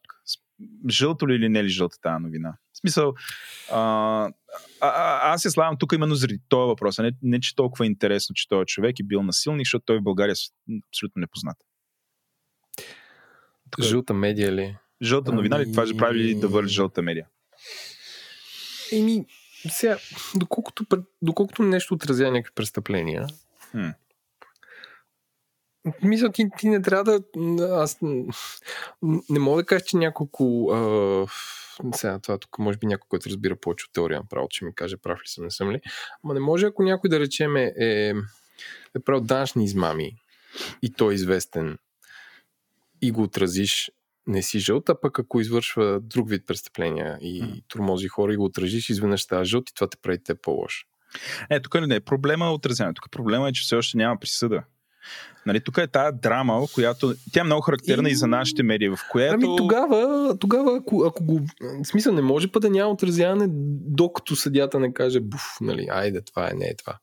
Смисъл, трябва, трябва да се следи някакъв процес, трябва да се, нали, колко се може по-обективно, защото някой като, примерно те като го отразят това, някой, който е пострадал от този човек, ще каже, да, я, я, аз имах такова нещо. Примерно както това, а, как се казва, за Фокс, шефа на Фокс, mm-hmm. където нали, една репортерка фана а, срещу него и по пътя, нали, с, а, като заведе дело и се, супер много жени се включиха към нея. Mm-hmm. А, и така го съдиха човека и го разкараха оттам. В смисъл, че то трябва да набере моментум, да използваме тази българска дума. Добре, аз а, искам да се обърна към нашите слушатели, а, които имат мнение по този въпрос. Пишете ни в Twitter или ще където намерите. Споделете вашето мнение а, по този въпрос. Еленко, предавам ти, mm-hmm. аз други новини нямам, предавам ти да минаваме към топ рубриката Какво си купих и окей. Okay. Този подкаст достига до вас благодарение на SiteGround. Те продължават да работят от къщи, но тъй като знаете това е самотно занимание, правят серия от онлайн инициативи, които да помогнат на хората да се чувстват по-добре, докато работят отдалечено. Например, готвят за екипа безплатно в собствения им ресторант и доставят меню по домовете, правят работилници по лични финанси, онлайн класове по йога и пилатес, онлайн пъп куизове и дори онлайн сесии за ментално здраве. Вижте отворените позиции на jobs.siteground.bg, а ако няма позиция като за вас, им пишете да се представите. Може да ви вземат.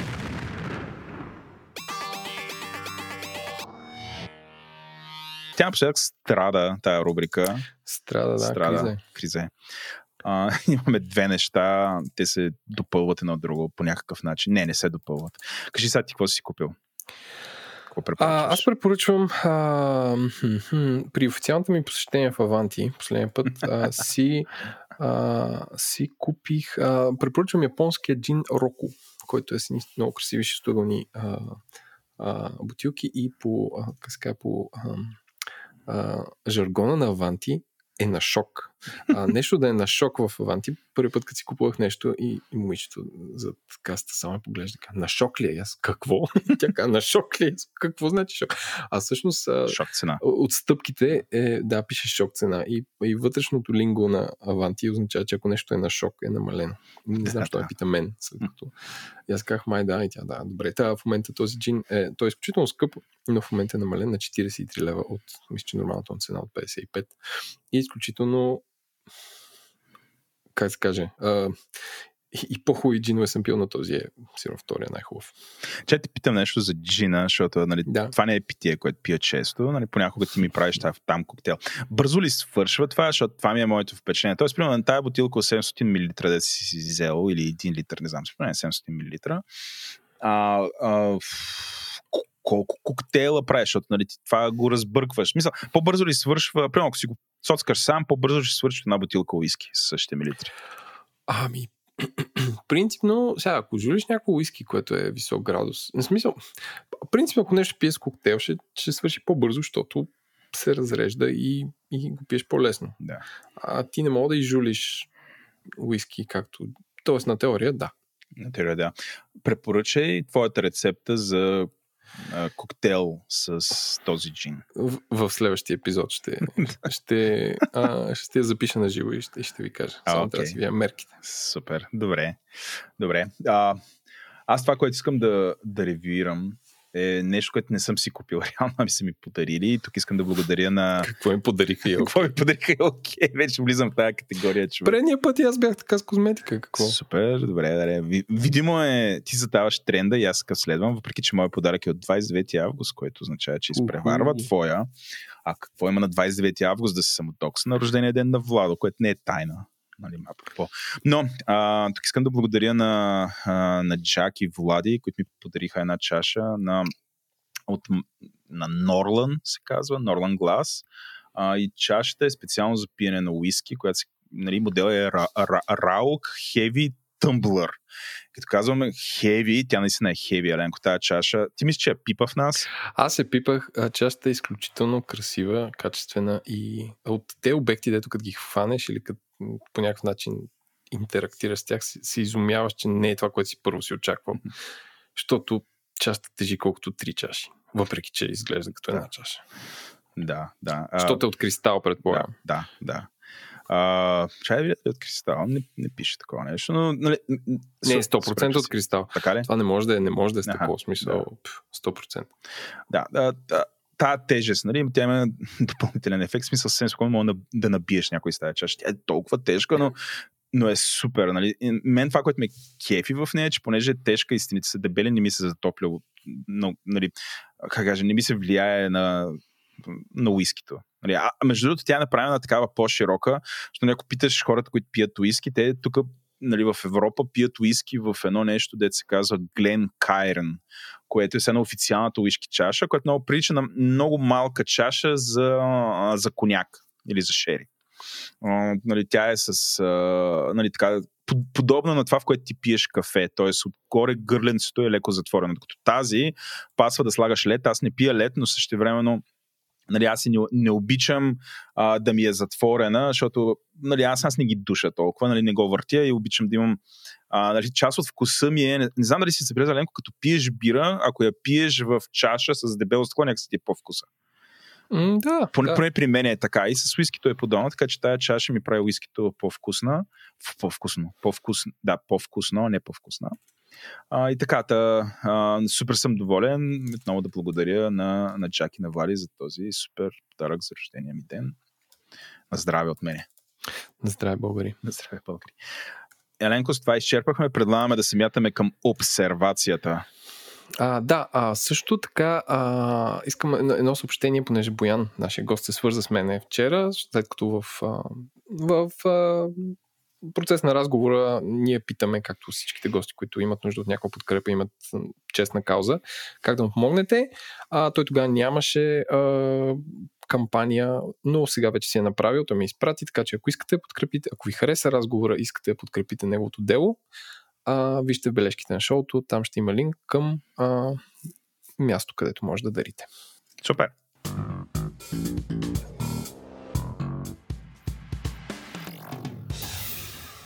Здравейте, приятели! Вие сте с втората част на Говори Интернет.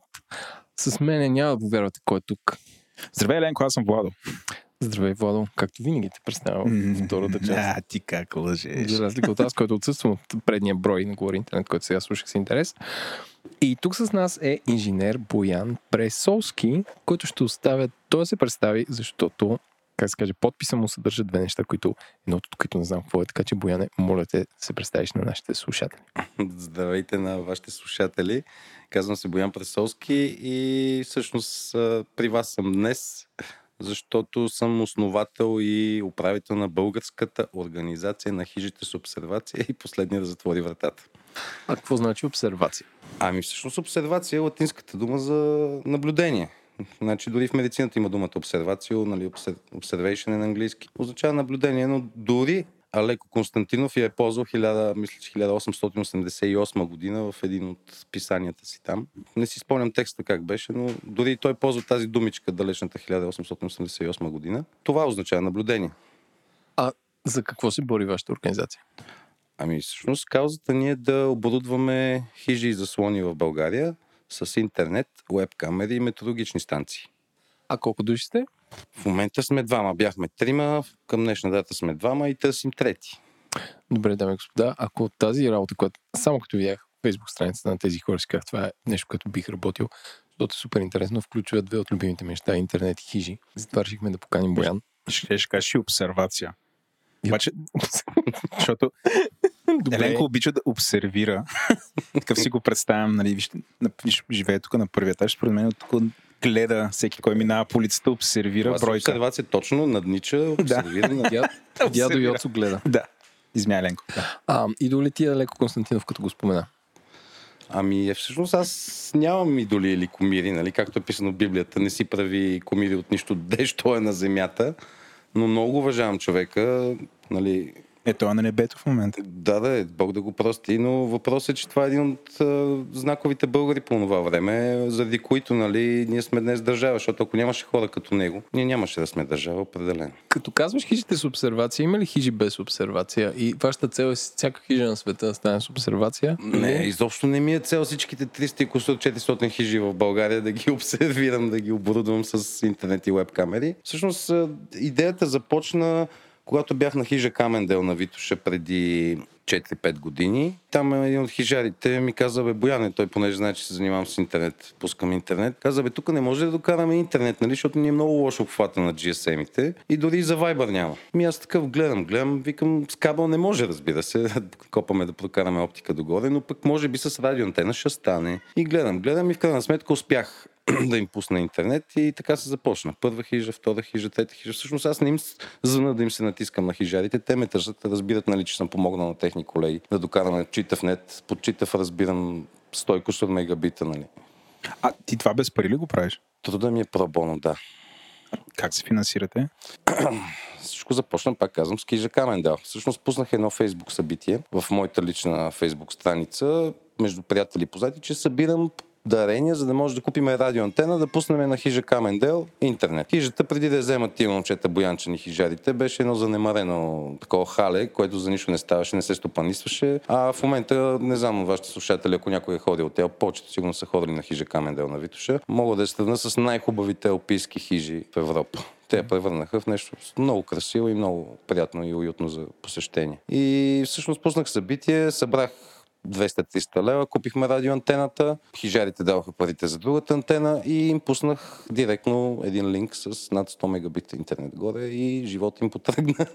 А, а това е супер. Социалния живот. Ако трябва да класираш дейността, за която се използват интернет по хижите, а за какво, нали, аз сещам поне пет неща, за които може да е полезно. Примерно за връзка с хората, ако а, най- първо security, някой да спасяваме, да, им, да има връзка с това второ за някакъв научен ресърч, било то метрология или а, не знам, някакви данни да се сервират за вятър и за различни видови изследвания. А, също така няколко реши да работи и за всяка друга научна дейност. Това ли е, това ли е целта да има интернет там? А... Кажи си, че е за торенти на хижарите и да се приключи с това. торенти, точното наименование на торента е, няма да е го кажа, но това е се досеща. Всъщност, на мен ми трябваше интернет. Исках, когато нали, се измъкна от София в планината, да мога, за да не се налага да слизам до София, когато трябва да свърша някаква работа. Примерно седиш 2-3 дена горе, налага ти се 2-3 часа да поработиш, вместо да гасна обратно нали, към града, да си свършиш работата с лаптопа горе и си продължаваш да си правиш преходи, да си седиш на хижата и така нататък. На мен ми беше нужен интернет горе и затова почнах да го правя. Забравих да ви кажа, че в началото пусках дарителски кампании за хижите. Тоест пусках а, събития във Фейсбук и ги кръщавах подарък за хижа еди коя си. Примерно mm. подарък за хижа Камендел, подарък за хижа Вихрен, подарък за хижа Малевица.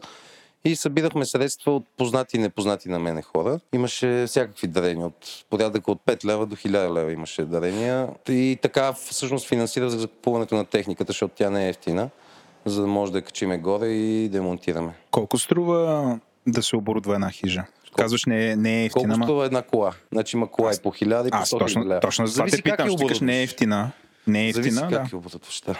А към тези последните хижи, които сте правили, долу-горе какъв е бюджета за едно оборудване? Еми, горе-долу минимума, който е около 1000 лева излиза. Това са радиоантените, рутери, веб камерата, алабала.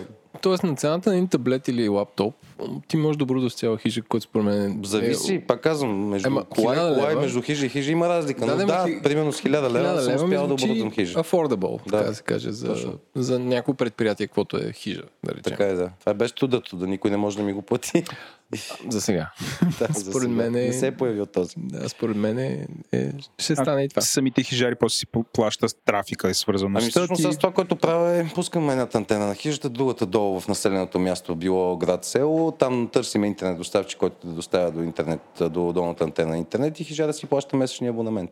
Това е супер. Ам, иска да питам, част от разговора ни е не толкова за хижи за твоята работа, която е супер интересна и според много полезна и много хора ще намериш, които бихте помогнали. Ще покажем по-късно и в нашия чат на Говори Интернет, като е пълно сайти експерти, които със сигурност ще се има и много планинари. А част от а, разговора ни е такъв по-голяма картинка за, аз го наричам устойчив туризъм. Тоест туризъм, който днес и утре и след 10 години, 20 години ще позволи те места да са запазени колкото се може повече и повече хора да ги посещават. А според тебе, бидейки по хижи често, какъв е проблема на устойчивия туризъм в България? И повечето хора съзнават ли, че според мен, защото аз ходя много по планини, по-скоро не знаят за този термин и по-скоро малко повече рушим. Тоест, българин, въпреки че ходи в планина се кефи, не оставя по начин, по който е намерил.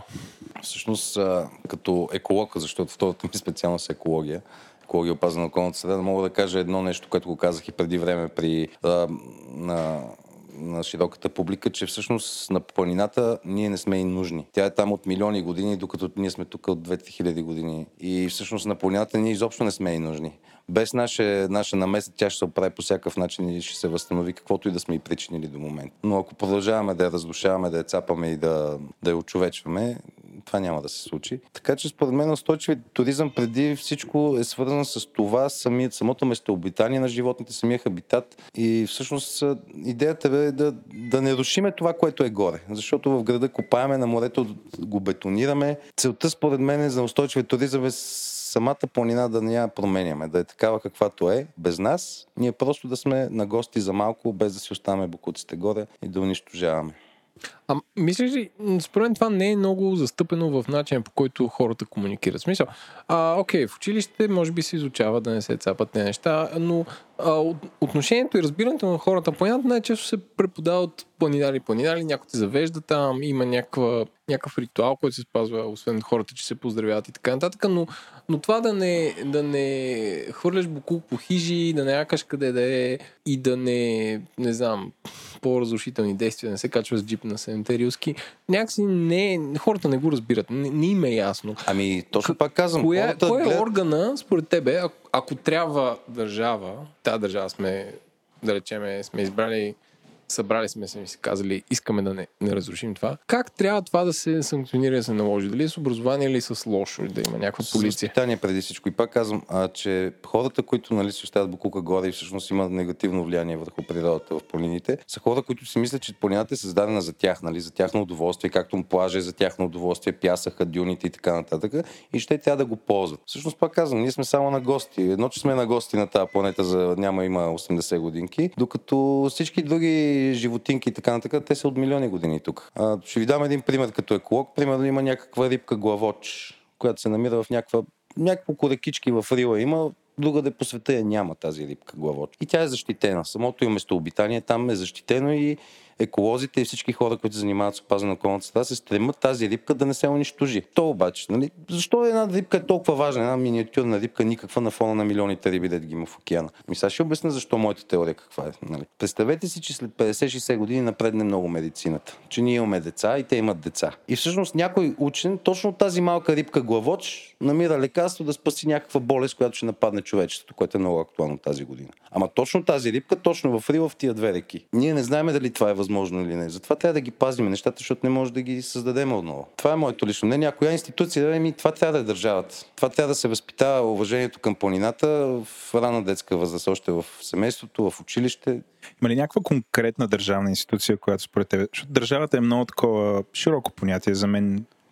Ами, има институции. Значи, това са управите на природните националните паркове. Значи, знаеме, че 33% от територията на България е защитена под Натура 2000 за местообитанията и хабитатите.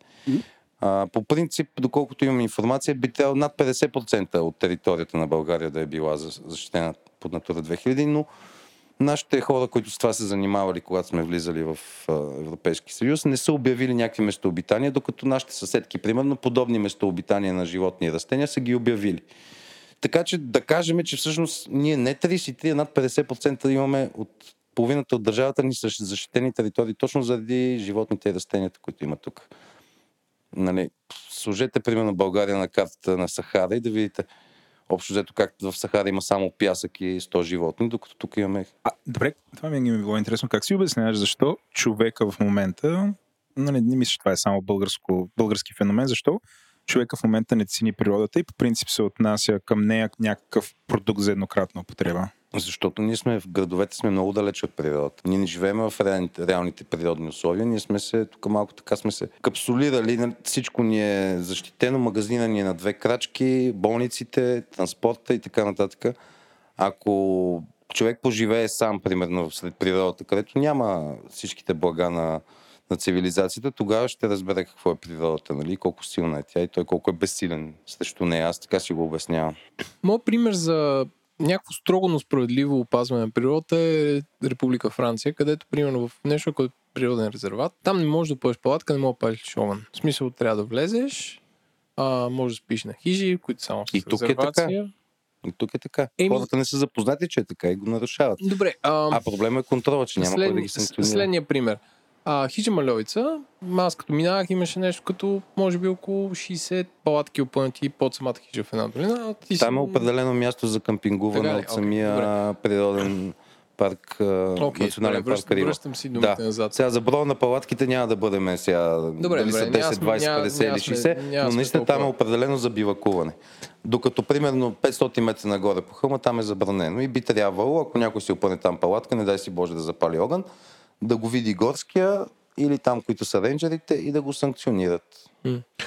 Примам приятели, които са ходили в Индия или в Непал, казват, че минават един чекпоинт като резерват и, и охраната на чекпоинта им преброява какво качват нагоре. Отваря им раницата и каже, с турбички, такова, такова, такова.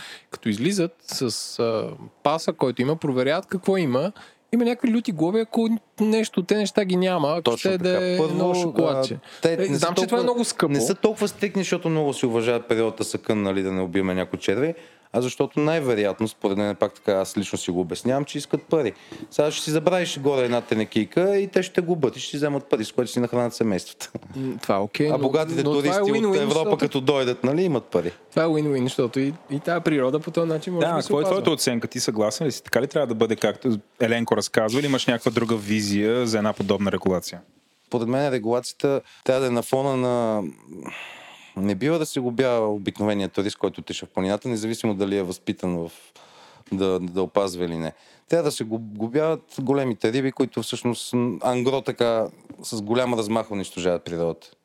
Тоест, това са, предполагам, някакви комерциални интереси, държавни ами, поръчки, които не, не знам, не съм навътре в политика и не се интересувам по принцип, но сега ще ви кажа примерно за лифта, който беше много се спореше, имаше протести за лифта в, на Банско. Там втори лифт, втора, за втори кабинка, лифт. Втора да. кабинка на. Това е вярно, че трябва да се изсекат дървета, за да се направи просека за нова писта. Така е. Обаче, какво става? Един а, национален парк има нужда от пари, за да се стопанисва. Той трябва да има приходи, за да може да се самоиздържа, както всяко едно нещо, ако се самоиздържа, то просъществува и става устойчиво.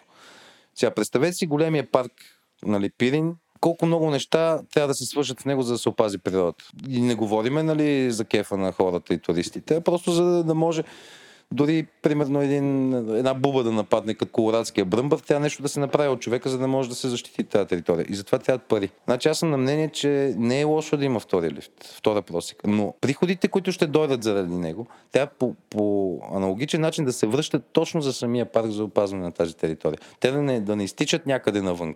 А има ли го като модел в момента? Има ли някъде, където това работи добре? В България говоря, остави се по света, сигурно си има, но има ли някъде, където това да е направено като хората и да се случва добре и това да е довело до някаква полза или твоя скептицизъм? Аз усещам, че има скептицизъм, че един вид, ако имат так, нали, такъв проект реализиран, той всъщност няма да доведе до а, полза за общото благо, по-скоро някой ще пребере ни пари. Пак казвам, общото благо чио е. На планината хора не са и нужни, ние сме там на гости. Това е моето лично мнение. Ако искаме да опазваме природата, за да се наслаждаваме, трябват пари. Не знам по света как. Но аз на фона на тези няколко хиляди дървета, които трябва да се изсекат за просека за втори лифт, на фона на милионите дървета в парка, това е една, една капка в морето, трябва да се изсече, а от нея могат толкова приходи да се съберат, че на други места така да се залеси и да се опази, че всъщност, нали, малък е дяло. Аз съм длъжен да те попитам, извинявай, Ленко, пак прекъсвам те. Как тогава си обясняваш тия протести? Ако твоята оценка е, че, нали, че всъщност това е някаква капка в морето от дървета и някакси там на фона на незаконна сеч, какво ли още някое се случва в планината, това е нищо, което нали, очевидно трябва да бъде спрямо. Това не е оправдание да има незаконна сеч. Но ако се върнем, а, как си обясняваш, че еколози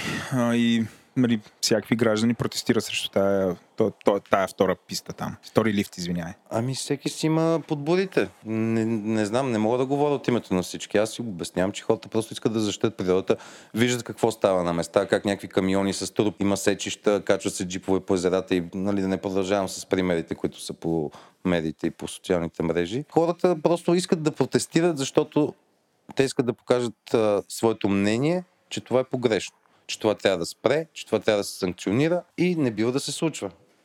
Аз, примерно, пак казвам, специално за втори лифт, моето мнение е, че трябва да се направи, за да може да има повече туристи и повече приходи. Съответно, от повечето приходи парка ще може да, може да се самоиздържа, съответно да наеме хора, които да санкционират нарушители и нали, трябва да менеджмент на цялата тази работа. Сериозно. Тоест, ако има някакви приходи, нали, номер е да няма корупция от типа на нещо отива и някой не върши това, за което е инвестирано. Или, или да се направи правна рамка, при която а, при някаква щета на планината, приходите, които могат да се реализират, да бъдат върнати в нея по някакъв начин.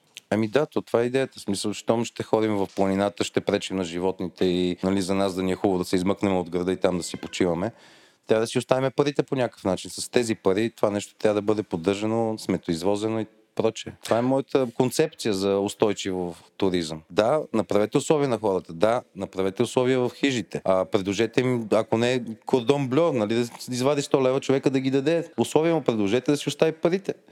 И с тези пари обаче не после да си гледаме нали, внуците и децата, а да ги инвестираме обратно в същата територия. А, а справедливо ли е да кажем, че всъщност твоята мотивация, ако се върнем нали, на оригиналната тема за хижите и за това да се прокарва интернет там, а, до голяма степен твоята мотивация да го правиш това, ако щеше пробона, е всъщност този модел, който току-що описа, да му се даде шанс. И, и по някакъв по твой начин допринасяш за това. Ми не, да ви кажа, аз го правя за себе си. Това нормализиране. Аз не, не Владно. Аз го правя за себе си. Ме ми е приятно да го правя. Обичам да обичкам техника, аз съм техничар. Обичам планината и всъщност навързвам две и две и гледам наистина да помагам на хижарите, за да могат те, като имат хубава комуникация, да си развият бизнеса, да имат повече туристи, повече приходи, по-добро меню, по-добра легова база и по-добра комуникация с самите туристи, да имат причина там да си оставят парите. Защото всички бачкаме в градовете като луди от понеделник до петък, искаме да се махнем от този бетон и да си починем някъде. Нямаме нищо против да дадем пари горе в планината. Ти каза, че са 360 хижи в България, така ли? А, не смея да твърда колко са. Аз на картата на хижите която успях да създам, тя е мой проект съвместно с... А... Ти ли си е правил? Супер, с... супер, супер карта. Не, не, това е мой проект, не съм аз правил. Всъщност Събрах от друго място GPS координатите на хижите, след което се свързах с един картограф, инженер. А, няма да го споменавам за всеки случай. И всъщност създадохме карта на хижите в България, на която в момента има 340 няколко хижи и заслони,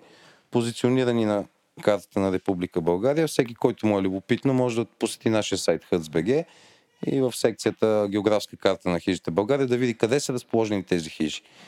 Аз преди, може би, три години а, тук организирах един семинар и поканих един американец, който е един от най-добрите ултрамаратонци в света, който нали, е правил всякакви подвизи от типа да бяга 400 км почти без да спи. Тара омара, като да, да, да Да, такъв е, да, абсолютно интересен човек. И, и него, като го завеяхме тук на хижи, той беше супер изумен. Нали? Не, че не е хубав в опите и, и в това нещо, нали? но но, но идвайки с ни широко отворени очи и казват, това нещо в Америка никога не може да се случи. Нали? В смисъл, че изведнъж направи някакъв паралел колко са зле там. Нали? Той живее в Сан Франциско, но е ходил навсякъде в Колорадо и така нататък. Тоест, че в а, някаква по-напредна економика това нещо с хижите като вид туризъм го няма. В смисъл, има, имаш паркове, имаш Wilderness, Тук ще се върнем на леко. Да. Okay. Тук ще се върнем а, на леко той, той на това, се... че над 100 години нашите баби, праби, прабаби, дядовци, нашите българи, които са обичали планините, са уважавали, защото ние сме общо взето планинска нация. Над 50% са планински райони в България. Са строили до, с доброволен точно както аз правя. Нали? Ако бях почкаджи, щях да правя баните и туалетните на хижите. Аз съм инженер по телекомуникации, това разбирам, това мога интернет, това го правя 20 години. И тези хора всъщност с доброволен труд, с дарения от чудбаджиите, с волове са строили нещо, което ние в днешно време не можем. Едно, че е много трудно и трудоем, кои всички ще, нали, ще получиме херни, като дигаме тия камъни да строиме тия хижи. И второ, че а, в момента териториите са с статут на защитени територии. Там много е трудно да на, на гола поляна нали, да избереш, ей тук ще има хижа, тук ще има нещо и да го построиш. Просто няма как тя е защитена вече територията и не се позволяват строежи. Така че това, което се случва последните 100 години, над 300, 400, 500, не знам колко са хижите и заслоните официално, може и още повече да са, това нещо е на световно ниво. Нищо, че базата и леговата и самите хижи са устарели.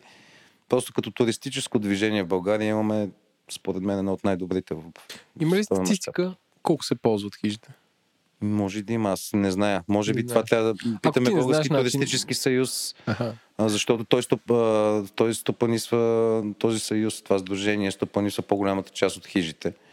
А то е класическо сдружение, НПО с управителен съвет, някой го избира. И там членове... не смея да твърда, че знам много. Казвам на Изус нещата, това, което аз имам като информация, макар че не е от извора. Пак казвам, по байтошово време през комунизма са били под чапката всички хижи, туристически спални заслони на Български туристически съюз. След 90-те години е спряло финансирането от държавата.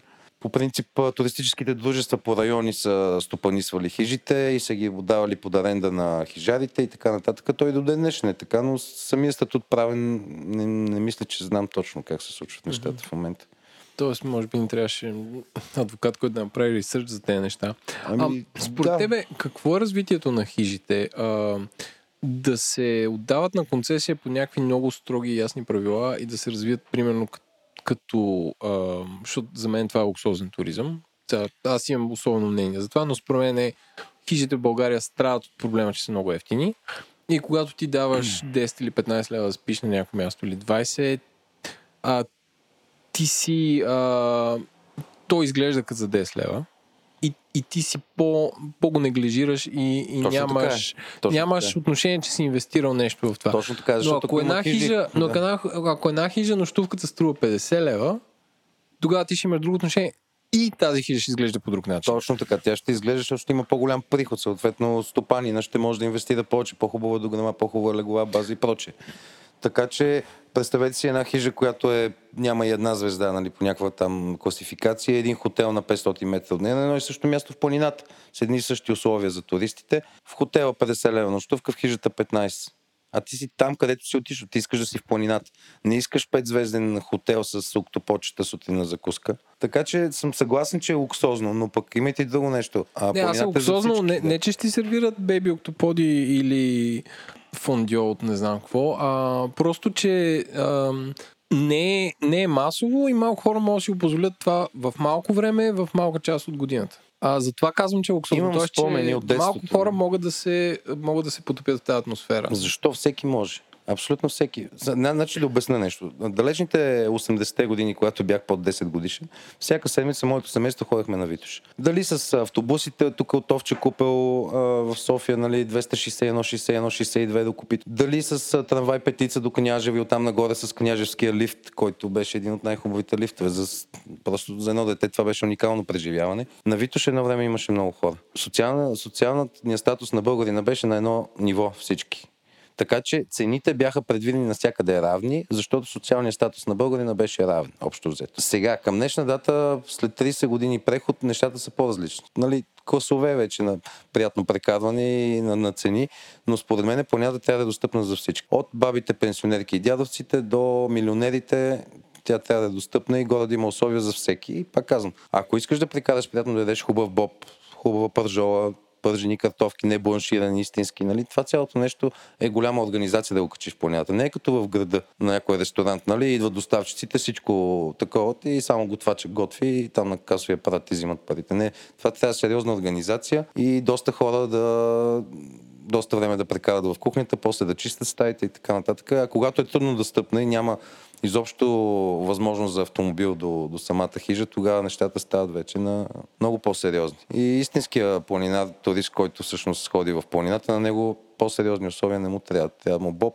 къде да си легне с спалния чувал и той е тръгнал на преход. Аз тук усещам едно такова противоречие между вас, защото Еленко, както го разбирам, той си го представя нали, някакси не луксозно, но една идея по по-скъпо преживяване, което доведе... Аз, аз казвам по-скъпо, само да уточня, да. доведе до пари, които да финансират по-добро преживяване и повече хора. Точно така, аз тебе съм, да те разбирам правилно а, нали, както го обяснява Еленко. А, то, то не трябва да е чак толкова достъпно, за да може един вид нали, да се вдигне нивото. От друга страна, ти казваш, че пък трябва да е достъпен този туризъм, трябва всеки да може да го направи. Той е достъпен, смисъл. Той сега е няма достъпен. граници на планината да, да тръгнеш нагоре. Въпрос е, значи, първият ми въпрос е, ще бъде ли достъпен, ако това, което Еленко предлага, стане реалност? Нали, представи си, че цените се вдигнат с 40%. Не знам, измислям си някаква. Не знам, не смея да твърда такива неща, даже не си го представям. Всъщност, пак казвам, зависи на какъв стопанин попадне една хижа. Значи, как може някои стопани да могат да работят извън хижата на заплата, събота неделя да прекарат горе, да инвестират от заплатата си, от труда, който са, а, са отделили през седмицата, за да могат да инвестират в тази хижа, да сменят до грама, всичко и прочее.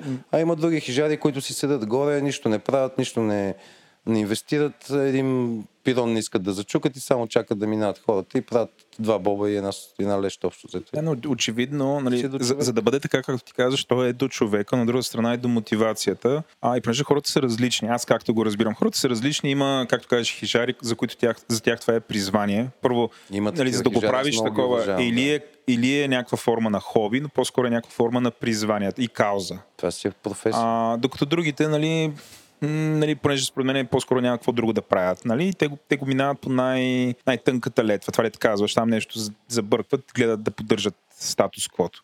И не им пука дали ще дойдат 200 или 20 човека. Нали?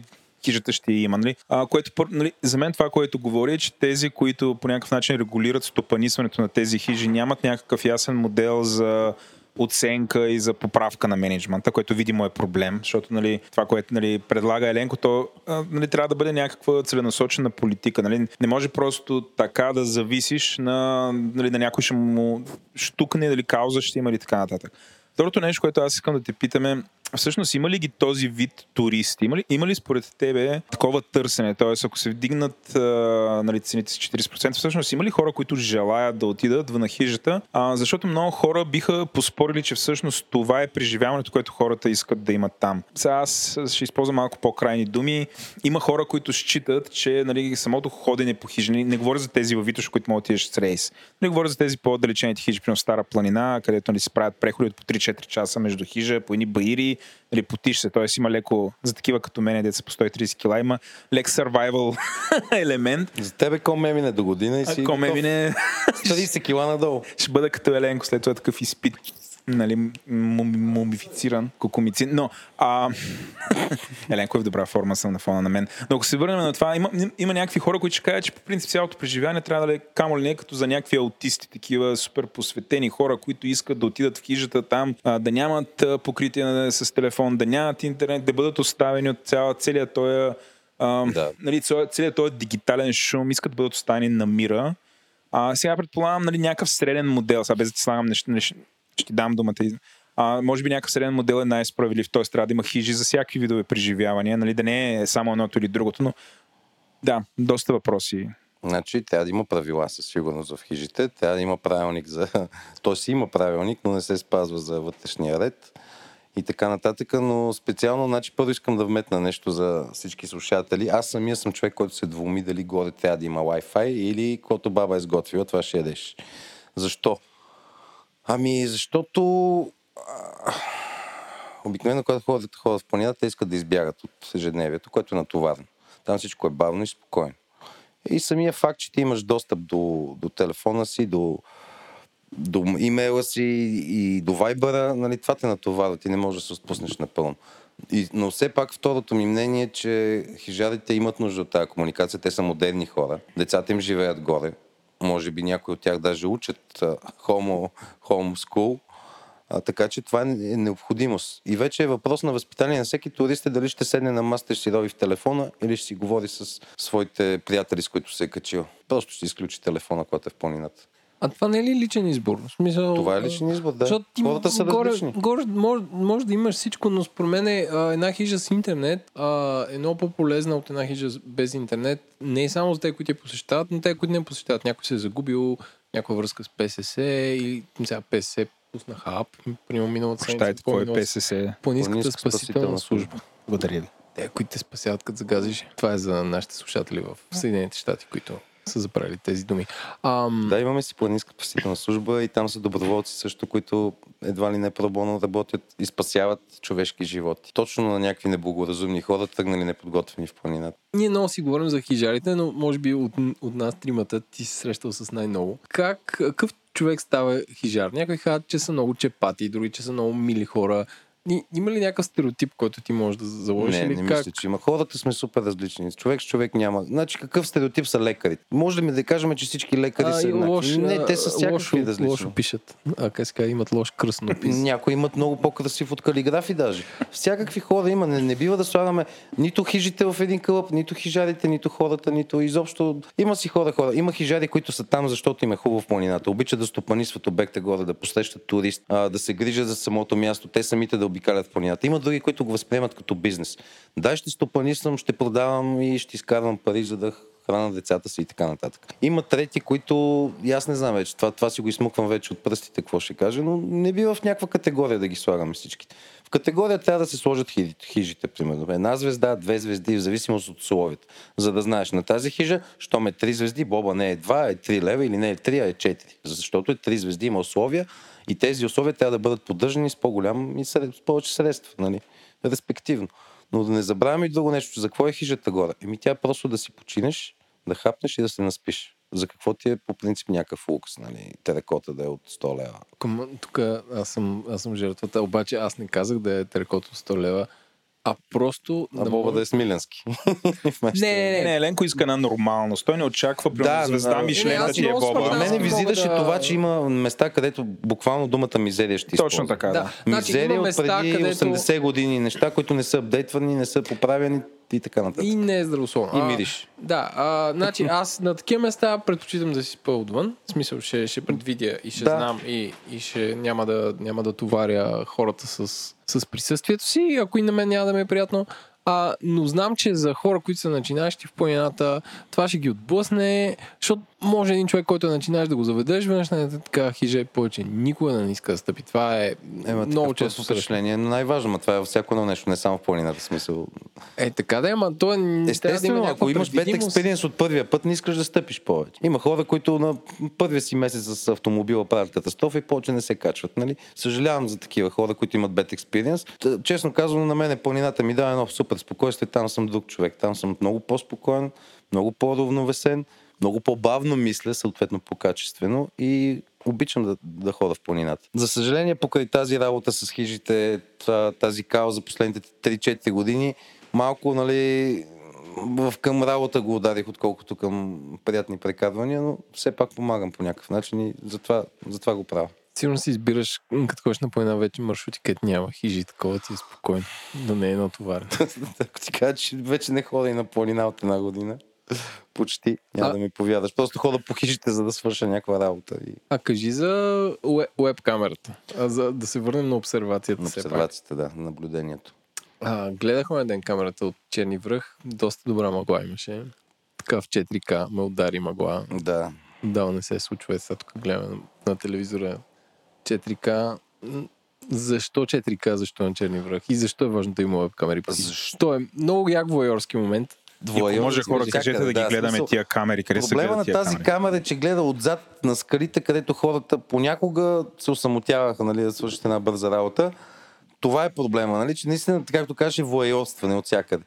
А другото е, че когато искаш да тръгнеш нагоре към Черни връх, искаш да видиш какво е времето. Идеята е да се информираш предварително за метеорологичните условия горе, за да знаеш как да се подготвиш, защото нали, знаехме за ония случай с шортите и така нататък. Номера да не тръгнеш по шорти, да видиш горе, че духа вятър, че е заледено. Даже има, има един фотограф, който много му е важно да работи камерата горе, за да вижда какви са в момента условията, за да знае дали да се качи и да прави готини снимки на заледения черни връх, примерно. Те не се ли сменят тия условия много бързо? В планината аз това знам, че ако тиш в планината, случва трябва да си подготвен за всичко. Лято да а, стане зима. Точно така, да. Да, случва ми се. Бедствал да. съм. Да. Така е, защото е на висока надморска височина и климата горе на 2000 и нещо метра няма нищо общо с това, което тук на 5-600. Тоест, късмет на фотограф, ред гледа, че е слънчево, да. като се качи, мога го бие градушка. То там има ли градушка в планината? Къде? Планината. Пада ли градушка? А ние въздух дишаме ли? Що, що задаваш? Откъде да знам? А, очеви... Както ме гледаш, причам ти на човек, дето по цял ден е в планината. Има не. всичко в планината. Значи на 2000 нещо метра височина има, може да се сменят 4 сезона в рамките на няколко часа. Буквално ти го казвам. В смисъл, както е слънчев хубав ден на, си горе на върха, изведнъж идват тъмните облаци, сменя се атмосферното налягане, идва студения фронт изведнъж ти както си по една тениска плюс едно малко нещо отгоре е лече, а, се оказва, че много бързо трябва да се, да се евакуираш, защото температурата пада с 10, 15, 20 градуса по-надолу, отколкото е било преди малко. И ти по някакъв начин трябва да, да не получиш хипотермия. Така че случва се и това нещо. Не ти препоръчам да ходиш без подготовка на такава височина. О, не ходя сам никога. Освен това, както видиш, имам три пласта, три пласта сланина по мен. Това не е фактор. Аз съм виждал всякакви да. хора горе. И аз лично се пута като биво, като катера нагоре и пръхта. Но пак се качваш. Щом имаш воля и желание, ще се качиш. Ако те влече. А, аз съм ходил съм хижарай. Между другото, Там е, да се върна на зелен. Има, им беше рай, защото мисля, че там, там беше душа. Ние правихме няколко хижи на след друга и това беше хижата с душ. И беше наистина рай. Да, затова си запомнил. затова съм запомнил. Еми, там Много хубави снимки също направих. Тя гледа към водопада райското пръскало. Да. И когато е пълноводен, даже може да видиш как пада водопада. Да. Отдолу пред хижата има един параклис, който историята няма да му разказвам много е дълга, но всеки може да потърси информация в интернет за този параклис. Той е в памет на едно момче, което е загинало в планината и всъщност всеки един от тези камъни е носен отдолу. Всеки турист, който е минал и оставил камъчета повечето. И всъщност този параклис се вижда също на веб камерата. Повече подробности няма да дам, всеки да си порови в интернет, но на Хижара е много емблематично място под върх Ботев. Да. И с... Наистина адмирирам те, че си бил там.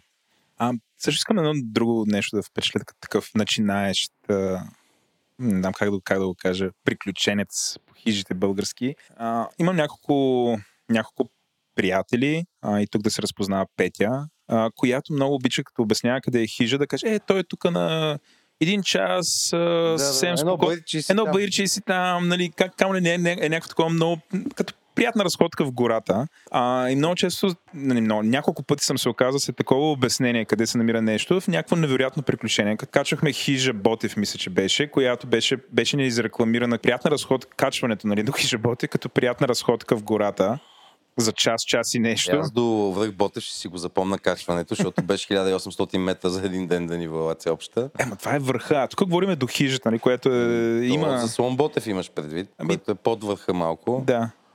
А, но, но беше някакво преживяване там, се дърпахме си ни въжета, включая в любими момент сега на едно място, където, нали, то може би то не е смешно, но нали, имаше такъв паметник на загинали хора и какво ли не, което... Да.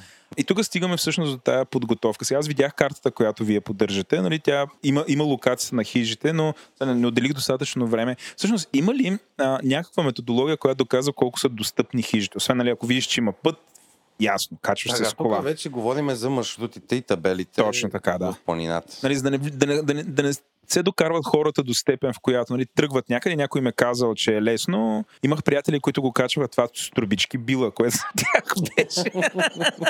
Може да си представиш какъв сървайвал, но да. Има, да.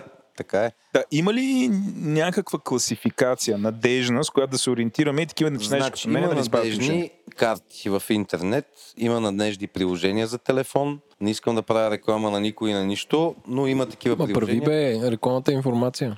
Нямаме проблем. Кажи нещо не ползвам такива, винаги някой ме води. така, или гледам табелите. Ама ти си някакъв вип, нали? Добре, примерно пише хижа еди коя си 2 часа. Е. Ти, ти според мен имаш, И- ходиш с една антена и така по Wi-Fi. Аз по принцип съм сигнал, призу- добър. Мога да, си- изчисля, изчисля само по мегахерците, нали, колко пъти има. Но примерно пише еди коя си 2 часа и ти си кажеш, що не почина един час, ще ми остане само един час. Обаче не е точно така. Като пише 2 часа, за някои 30 минути, за другия 6 часа. А да не говорим, че в планината понякога 4-5 часа могат да станат 2 дена, ако не дай си Боже се навехнеш глезен и от стандартно темпо 5 км в час бързо ходене го свалиш на половин километр в час. Така че а, не бива да се разчита на, на това, че е близко или че е далече и че ние ще стигнем преди да се стъмни и така нататък. Човек трябва да е подготвен. Единствената подготовка е опит. А опита се добива бавно и постепенно с по-дълги преходи, повече качване, повече ходене в планината и така. А не юдош джаста праста дай да качим еди кой си връх, защото сега сме го решили да се правим на пишман планинари, както и аз съм бил много пъти.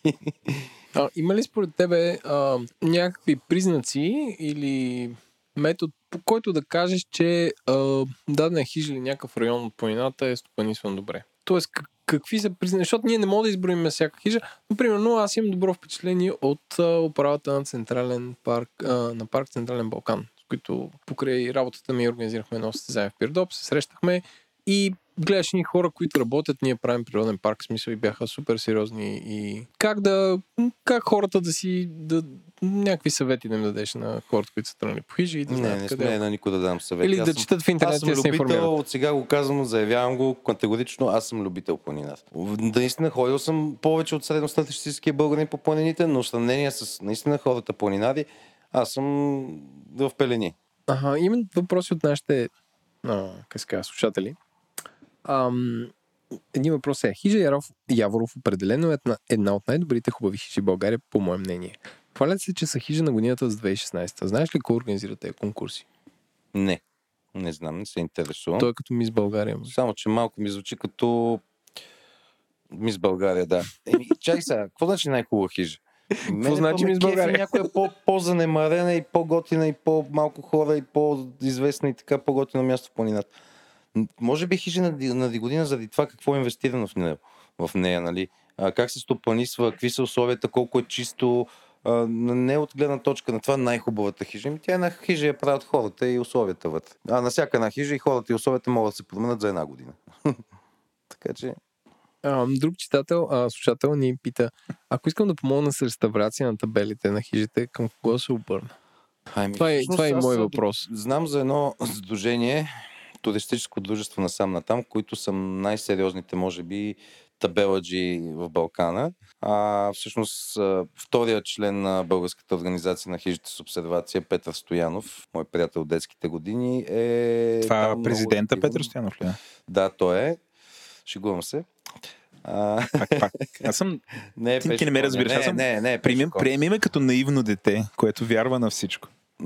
Така, всъщност той и с туристическо дружество насам натам а, събират а, дарителски кампании, правят, събират средства, произвеждат табели и оттабеляват Балкана, прочистват пътеки, маркировки, правят и всичко с цел да може да станат по-достъпни планините за редовия планинар турист, за да може той да се ориентира по табелите, когато падне мъглата на билото да има табели на къде да поеме, жалони, които да не са паднали, щупени, няма кой да ги вдигне, за да може в мъглата да не се Какво е загуби. жалон?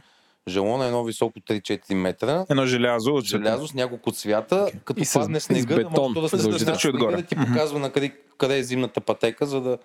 Нали. И много помага при мъгла, за да можеш от жалон на жалон да стигнеш там, където си тръгнал, а не да се луташ 3-4 часа и да те намерят озъбен. Моя, моя опит е, че всъщност правим едно състезание в Лозенската планина и го правим до година ще е 10-то издание.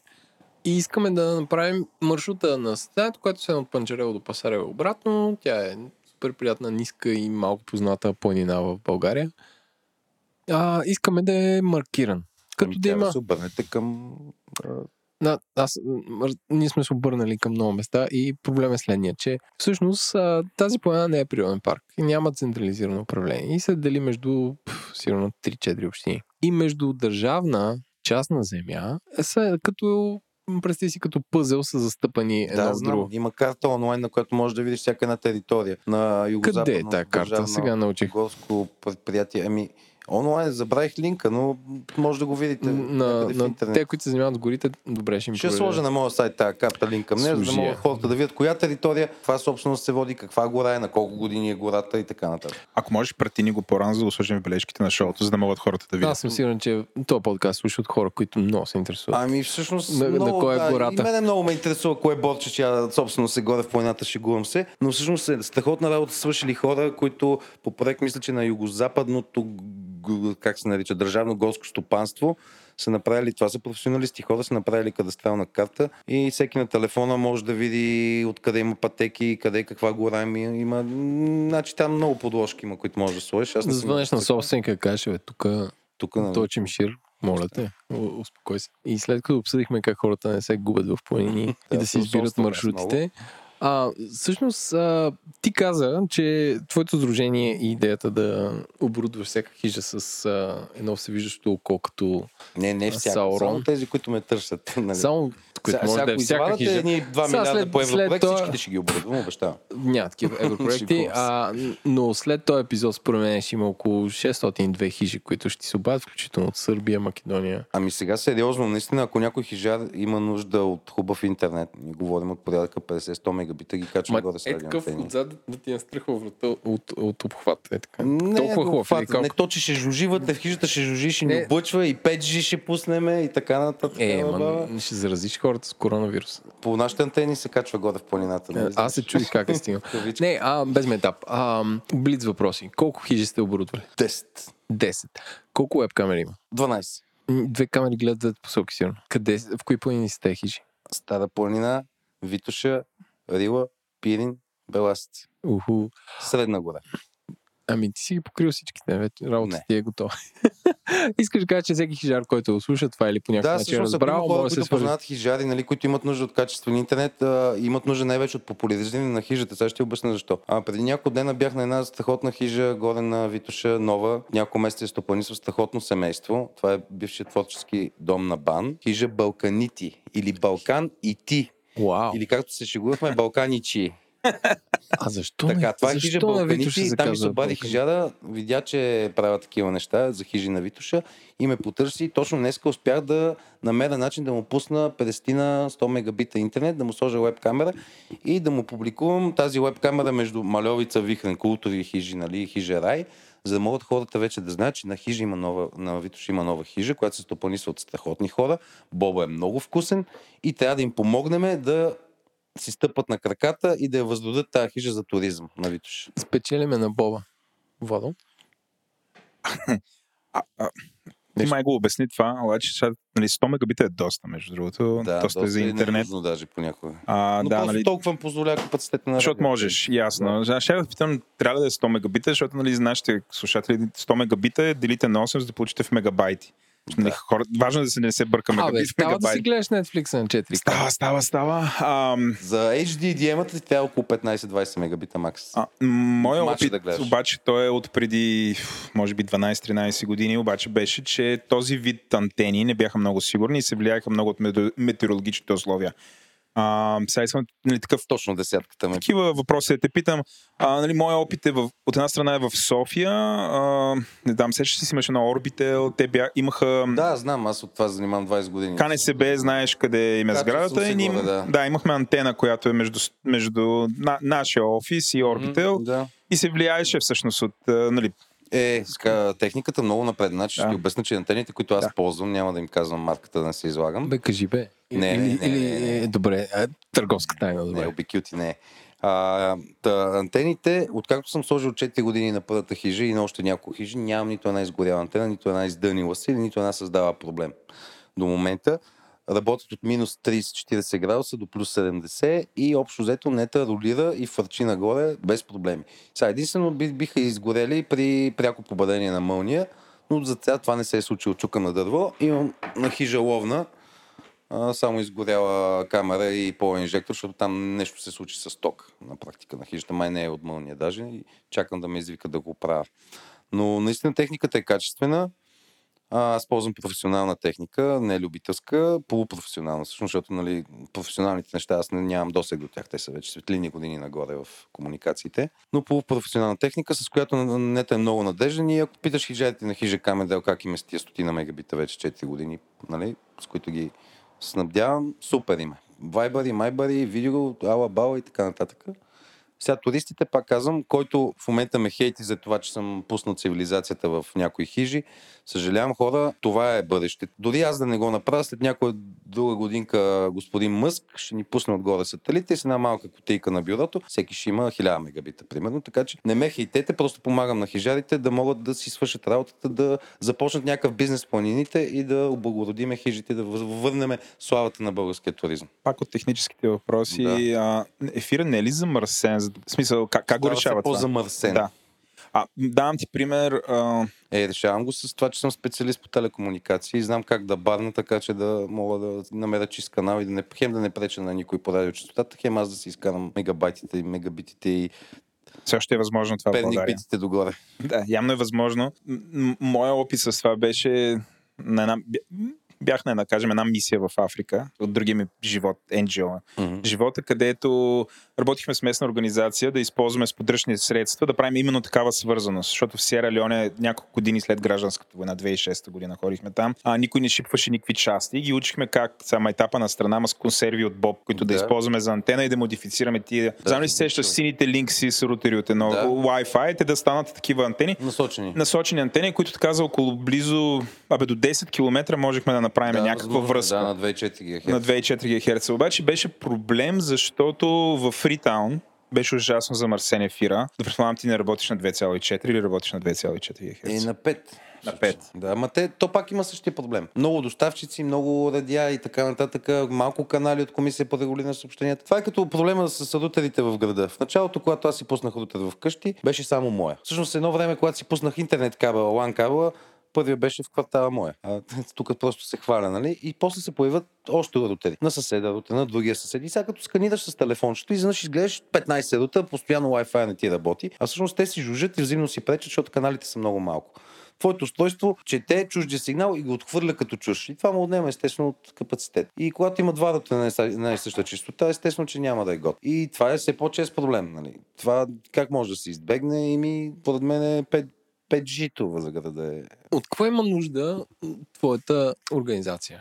Ами, Като, значи... освен нали, финансово, аз гледах на вашия сайт, там може да всеки да стане дарител? Ами в момента нямаме активна дарителска кампания, но ако някой има желание да ни подкрепи казата, няма да му откаже, защото аз лично изнемогвам нали, да си финансирам това мое хоби. А, работа се оказа повече, хижите много, трафика много, хостинг, домейн, счетоводство и така нататък. Доста ми а, понеже нас, да нас ни слушат помощ. горе-долу всеки втори човек, който ни слуша малко ли много IT по нашите проучвания. Приемате ли доброволци, някой, който е, е системен администратор или network engineer, да, да се включи във, вас, във вашата организация като, като доброволец смисъл да дарява труд? Много бих се радвал някой да помогне. Всъщност в момента търсиме трети човек, защото сме само двама а, и търсиме някой, който да има наистина така, това да му, да му хареса какво правим, да иска и той да го прави, да му е страст и хоби и да отделя време и ресурс за това нещо. Да ми помага, защото нали, с а, керния много трудно се катерат някакви тежести нагоре и се катериш по стълби и така нататък, но справям се за момента. А, така че могат, на нашия сайт си го пише, като отидете в секцията About Us за нас, пише долу Боян, Петър и третия търси се, Wanted. Всеки може да ни напише, че той има желание, знания, ресурс и време и така нататък да помага за тази кауза, да я развиеме. Защо пък не е бизнес план да измисли да ни го предложи и да е третия човек, който нали, вече може да го превърне като някакъв бизнес, който да просъществува времето, защото знаем, че където няма приходи, нещата не просъществуват, не са устойчиви. И другото нещо е търса някой специалист видео, как да кажа, рестри стрим, за да можем цялата тази картина от камерите, събирайки я, да може да направим една машина, която да е рестрима в много хубаво качество. Нали? Да смениме камерите с по, по, хубави и тази машина да има голям трафик, да рестримва, за да може повече хора да гледат едновременно, защото в момента аз ползвам чуш рестример. Там също пробоно ни предлагат този трафик, което не, не може мисля, така да, да, да растеме нагоре. Мисля, че познавам човек, Росен, ако слуша това, свържи с тези хора. Да, Росене, пиши ми, който и да си, през сайта HSBG или пък на Еленко, той ще даде номера ми. Ако имаш някакви идеи и желания, ме ми е нужен рестример да си направя. Чисто софтуерно, нали, желязото ще го намериме. Трафик също имам. Въпрос е софтуерно да го направим да взима картината от камерите и да я рестрима към хиляди хора на сайта, защото ми се случи вече една моя глупава изява по нова телевизия. Хиляди и нещо човека едновременно да влязат на сайта, нали, чули за www.huts.bg, което нали, казвам, че е хижи на английски. А това шоуто на Гала и рано сутрин са влезли и са щупили камерите или, или вечер, защото вечер едва ли очакват При Рада Богданова беше в новините, по-зле от Гала. И хиляда човека се накачулиха, естествено да стима да не издържа, хората нищо не видяха, а какви па са тия, нищо не им работи. Айде, чао. Докато в момента, ако мога имам достатъчно трафик да стима Риала Бала, Мога да ви пусна 4К картина от черни връх, трафика го имам догоре и да гледате Мордор отгоре в, на фул, на, на телевизора да си го пуснете примерно на стената и да си пуснете някаква чила от музика. И да си представяте, че сте горе, а всъщност в момента сте в офиса и шефа нещо и кара да бачкотите там. Така че имам нужда от помощ. Моля, пишете. Дарение, имаш ли нужда от дарение? В смисъл, ако хората нямат... Кой няма нужда от дарение? Как, как, как получавате дарения? Банкова сметка значи... или имате някакви за регулярни дарения? Нямаме за регулярни дарения. По принцип аз се дъпнах от даренията много хора нали, с краудфандинга, защото... Не, да говорим за компании, които могат да... Ами, къде са тези компании? Обадете ми се хора, звънете на менеджера ви, на шефа ви, кажете, абе тия хора правят нещо в тази проклета така, държава. Така, нали? не, аз да кажа, Нека да им помогнем, не... да им дадем един шут в гъза да направят още по-хубави неща. Не, а, аз само такова като гласа на вождия да кажа, че това не е, не е някаква просия, те хора правят нещо супер смислено за това. Не, защото аз няма си ги сложа в джоба тия пари, аз ще ги да, инвестирам да, горе е. в планината, а, в техника, и, и вие, камери, интернет. И вие, о компании, които слушате това, о, ако вие подпомогнете това нещо, ще получите най- най-добрата, как да кажа, най-добрият начин да се позиционирате като нещо, което е хем, а, с извинение, родолюбско, хем е, хем е хай-тек. И освен това е ниша. Може да не е бизнес ниша за милиони, но все пак е ниша. Има един определен контингент хора, а, сайта се посещава от хиляди хора на ден, вече близо 1 милион човек, а, пъти е посетен от над 300 хиляди човек от 50 няколко държави. Така че сега сериозно говоря нали, на фона на нашия малко такъв приповдигнат и весел разговор. Търсиме си спонсор. Ако намерим някой, който има достатъчно средства да финансира това и да го сметне и за своя кауза, ексклюзивно може да го рекламираме на сайта като наш, как се нарича? Angel Investor. Патриот, патрон, пардон. Патрон, добре. Да. Ами супер, добре. А, наистина, според мен каузата си струва и, и е полезно и развива една част от туризма, която е най-яката според мен. А, каза, че си търсите трети човек, според мен е, на вас ви трябва около още пет човека. Каза, че си търсиш рестримър, което сигурно е като репитер, ама за видео. Да, точно така, само че повтаря, повтаря видео, от да. камерите на много хора време да ретранслира. А, какви са ви бъдещите планове след като намерите още 5 човека и си намерите ли стример? Ами плановете са ни да наистина да оборудваме хижите с качествена техника, с хубав интернет, веб камери, методологични станции.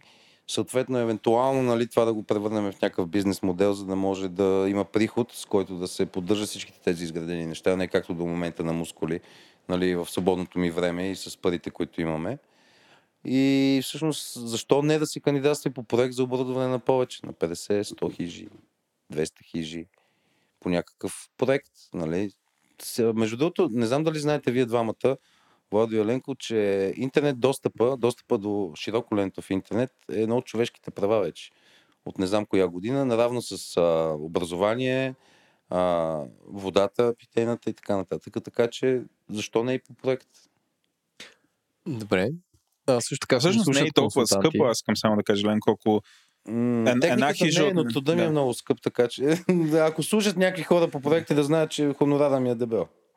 Шегувам но, но, не, не, то, този вид, да се шегуваш, не се шегуваш, този труд е скъп, но пак. Да, така е. Това е нищо на, на фона на парите, които се изливат в, а, нали, ако отворите нали, това, което примерно а, се инвестира в така наречените европроекти в България. Така е, нали, според мен за около милион лева може да се прокара интернет върху всичките тия 300 хижи без проблем, с примерно двогодишна поддръжка да им осигурите и нали, снимането на хора. А, защото техниката... Не да калкулирам, но да. А, аз, аз мога да ти го калкулирам с моя отговорност. Значи, както го обясняваш, хиля... да кажем 1000-1500 лева ти е техниката, а, ще трябва някакво мрежово оборудване, това, ще е, това ти е половината от бюджета. Това е около 500 Като направиш 12 хижи, лесно ги поддържаш. Като направиш 100, всеки божи ден някъде ще Аз за това казвам. Това да. означава хора, да с автомобил, да. високо проходим, да, да фърчат постоянно наляво и надясно и нещо да оправят. Нали. Оттам джип, колко ще да. джип да го купиш, защото няма да е под знаем, нали? И като сложиш да. милион, няма ти стигне бате. Добре, е колкото и да е, колкото и да е, милиард не. Милиард не мисля. Може, може да за първия период. Добре.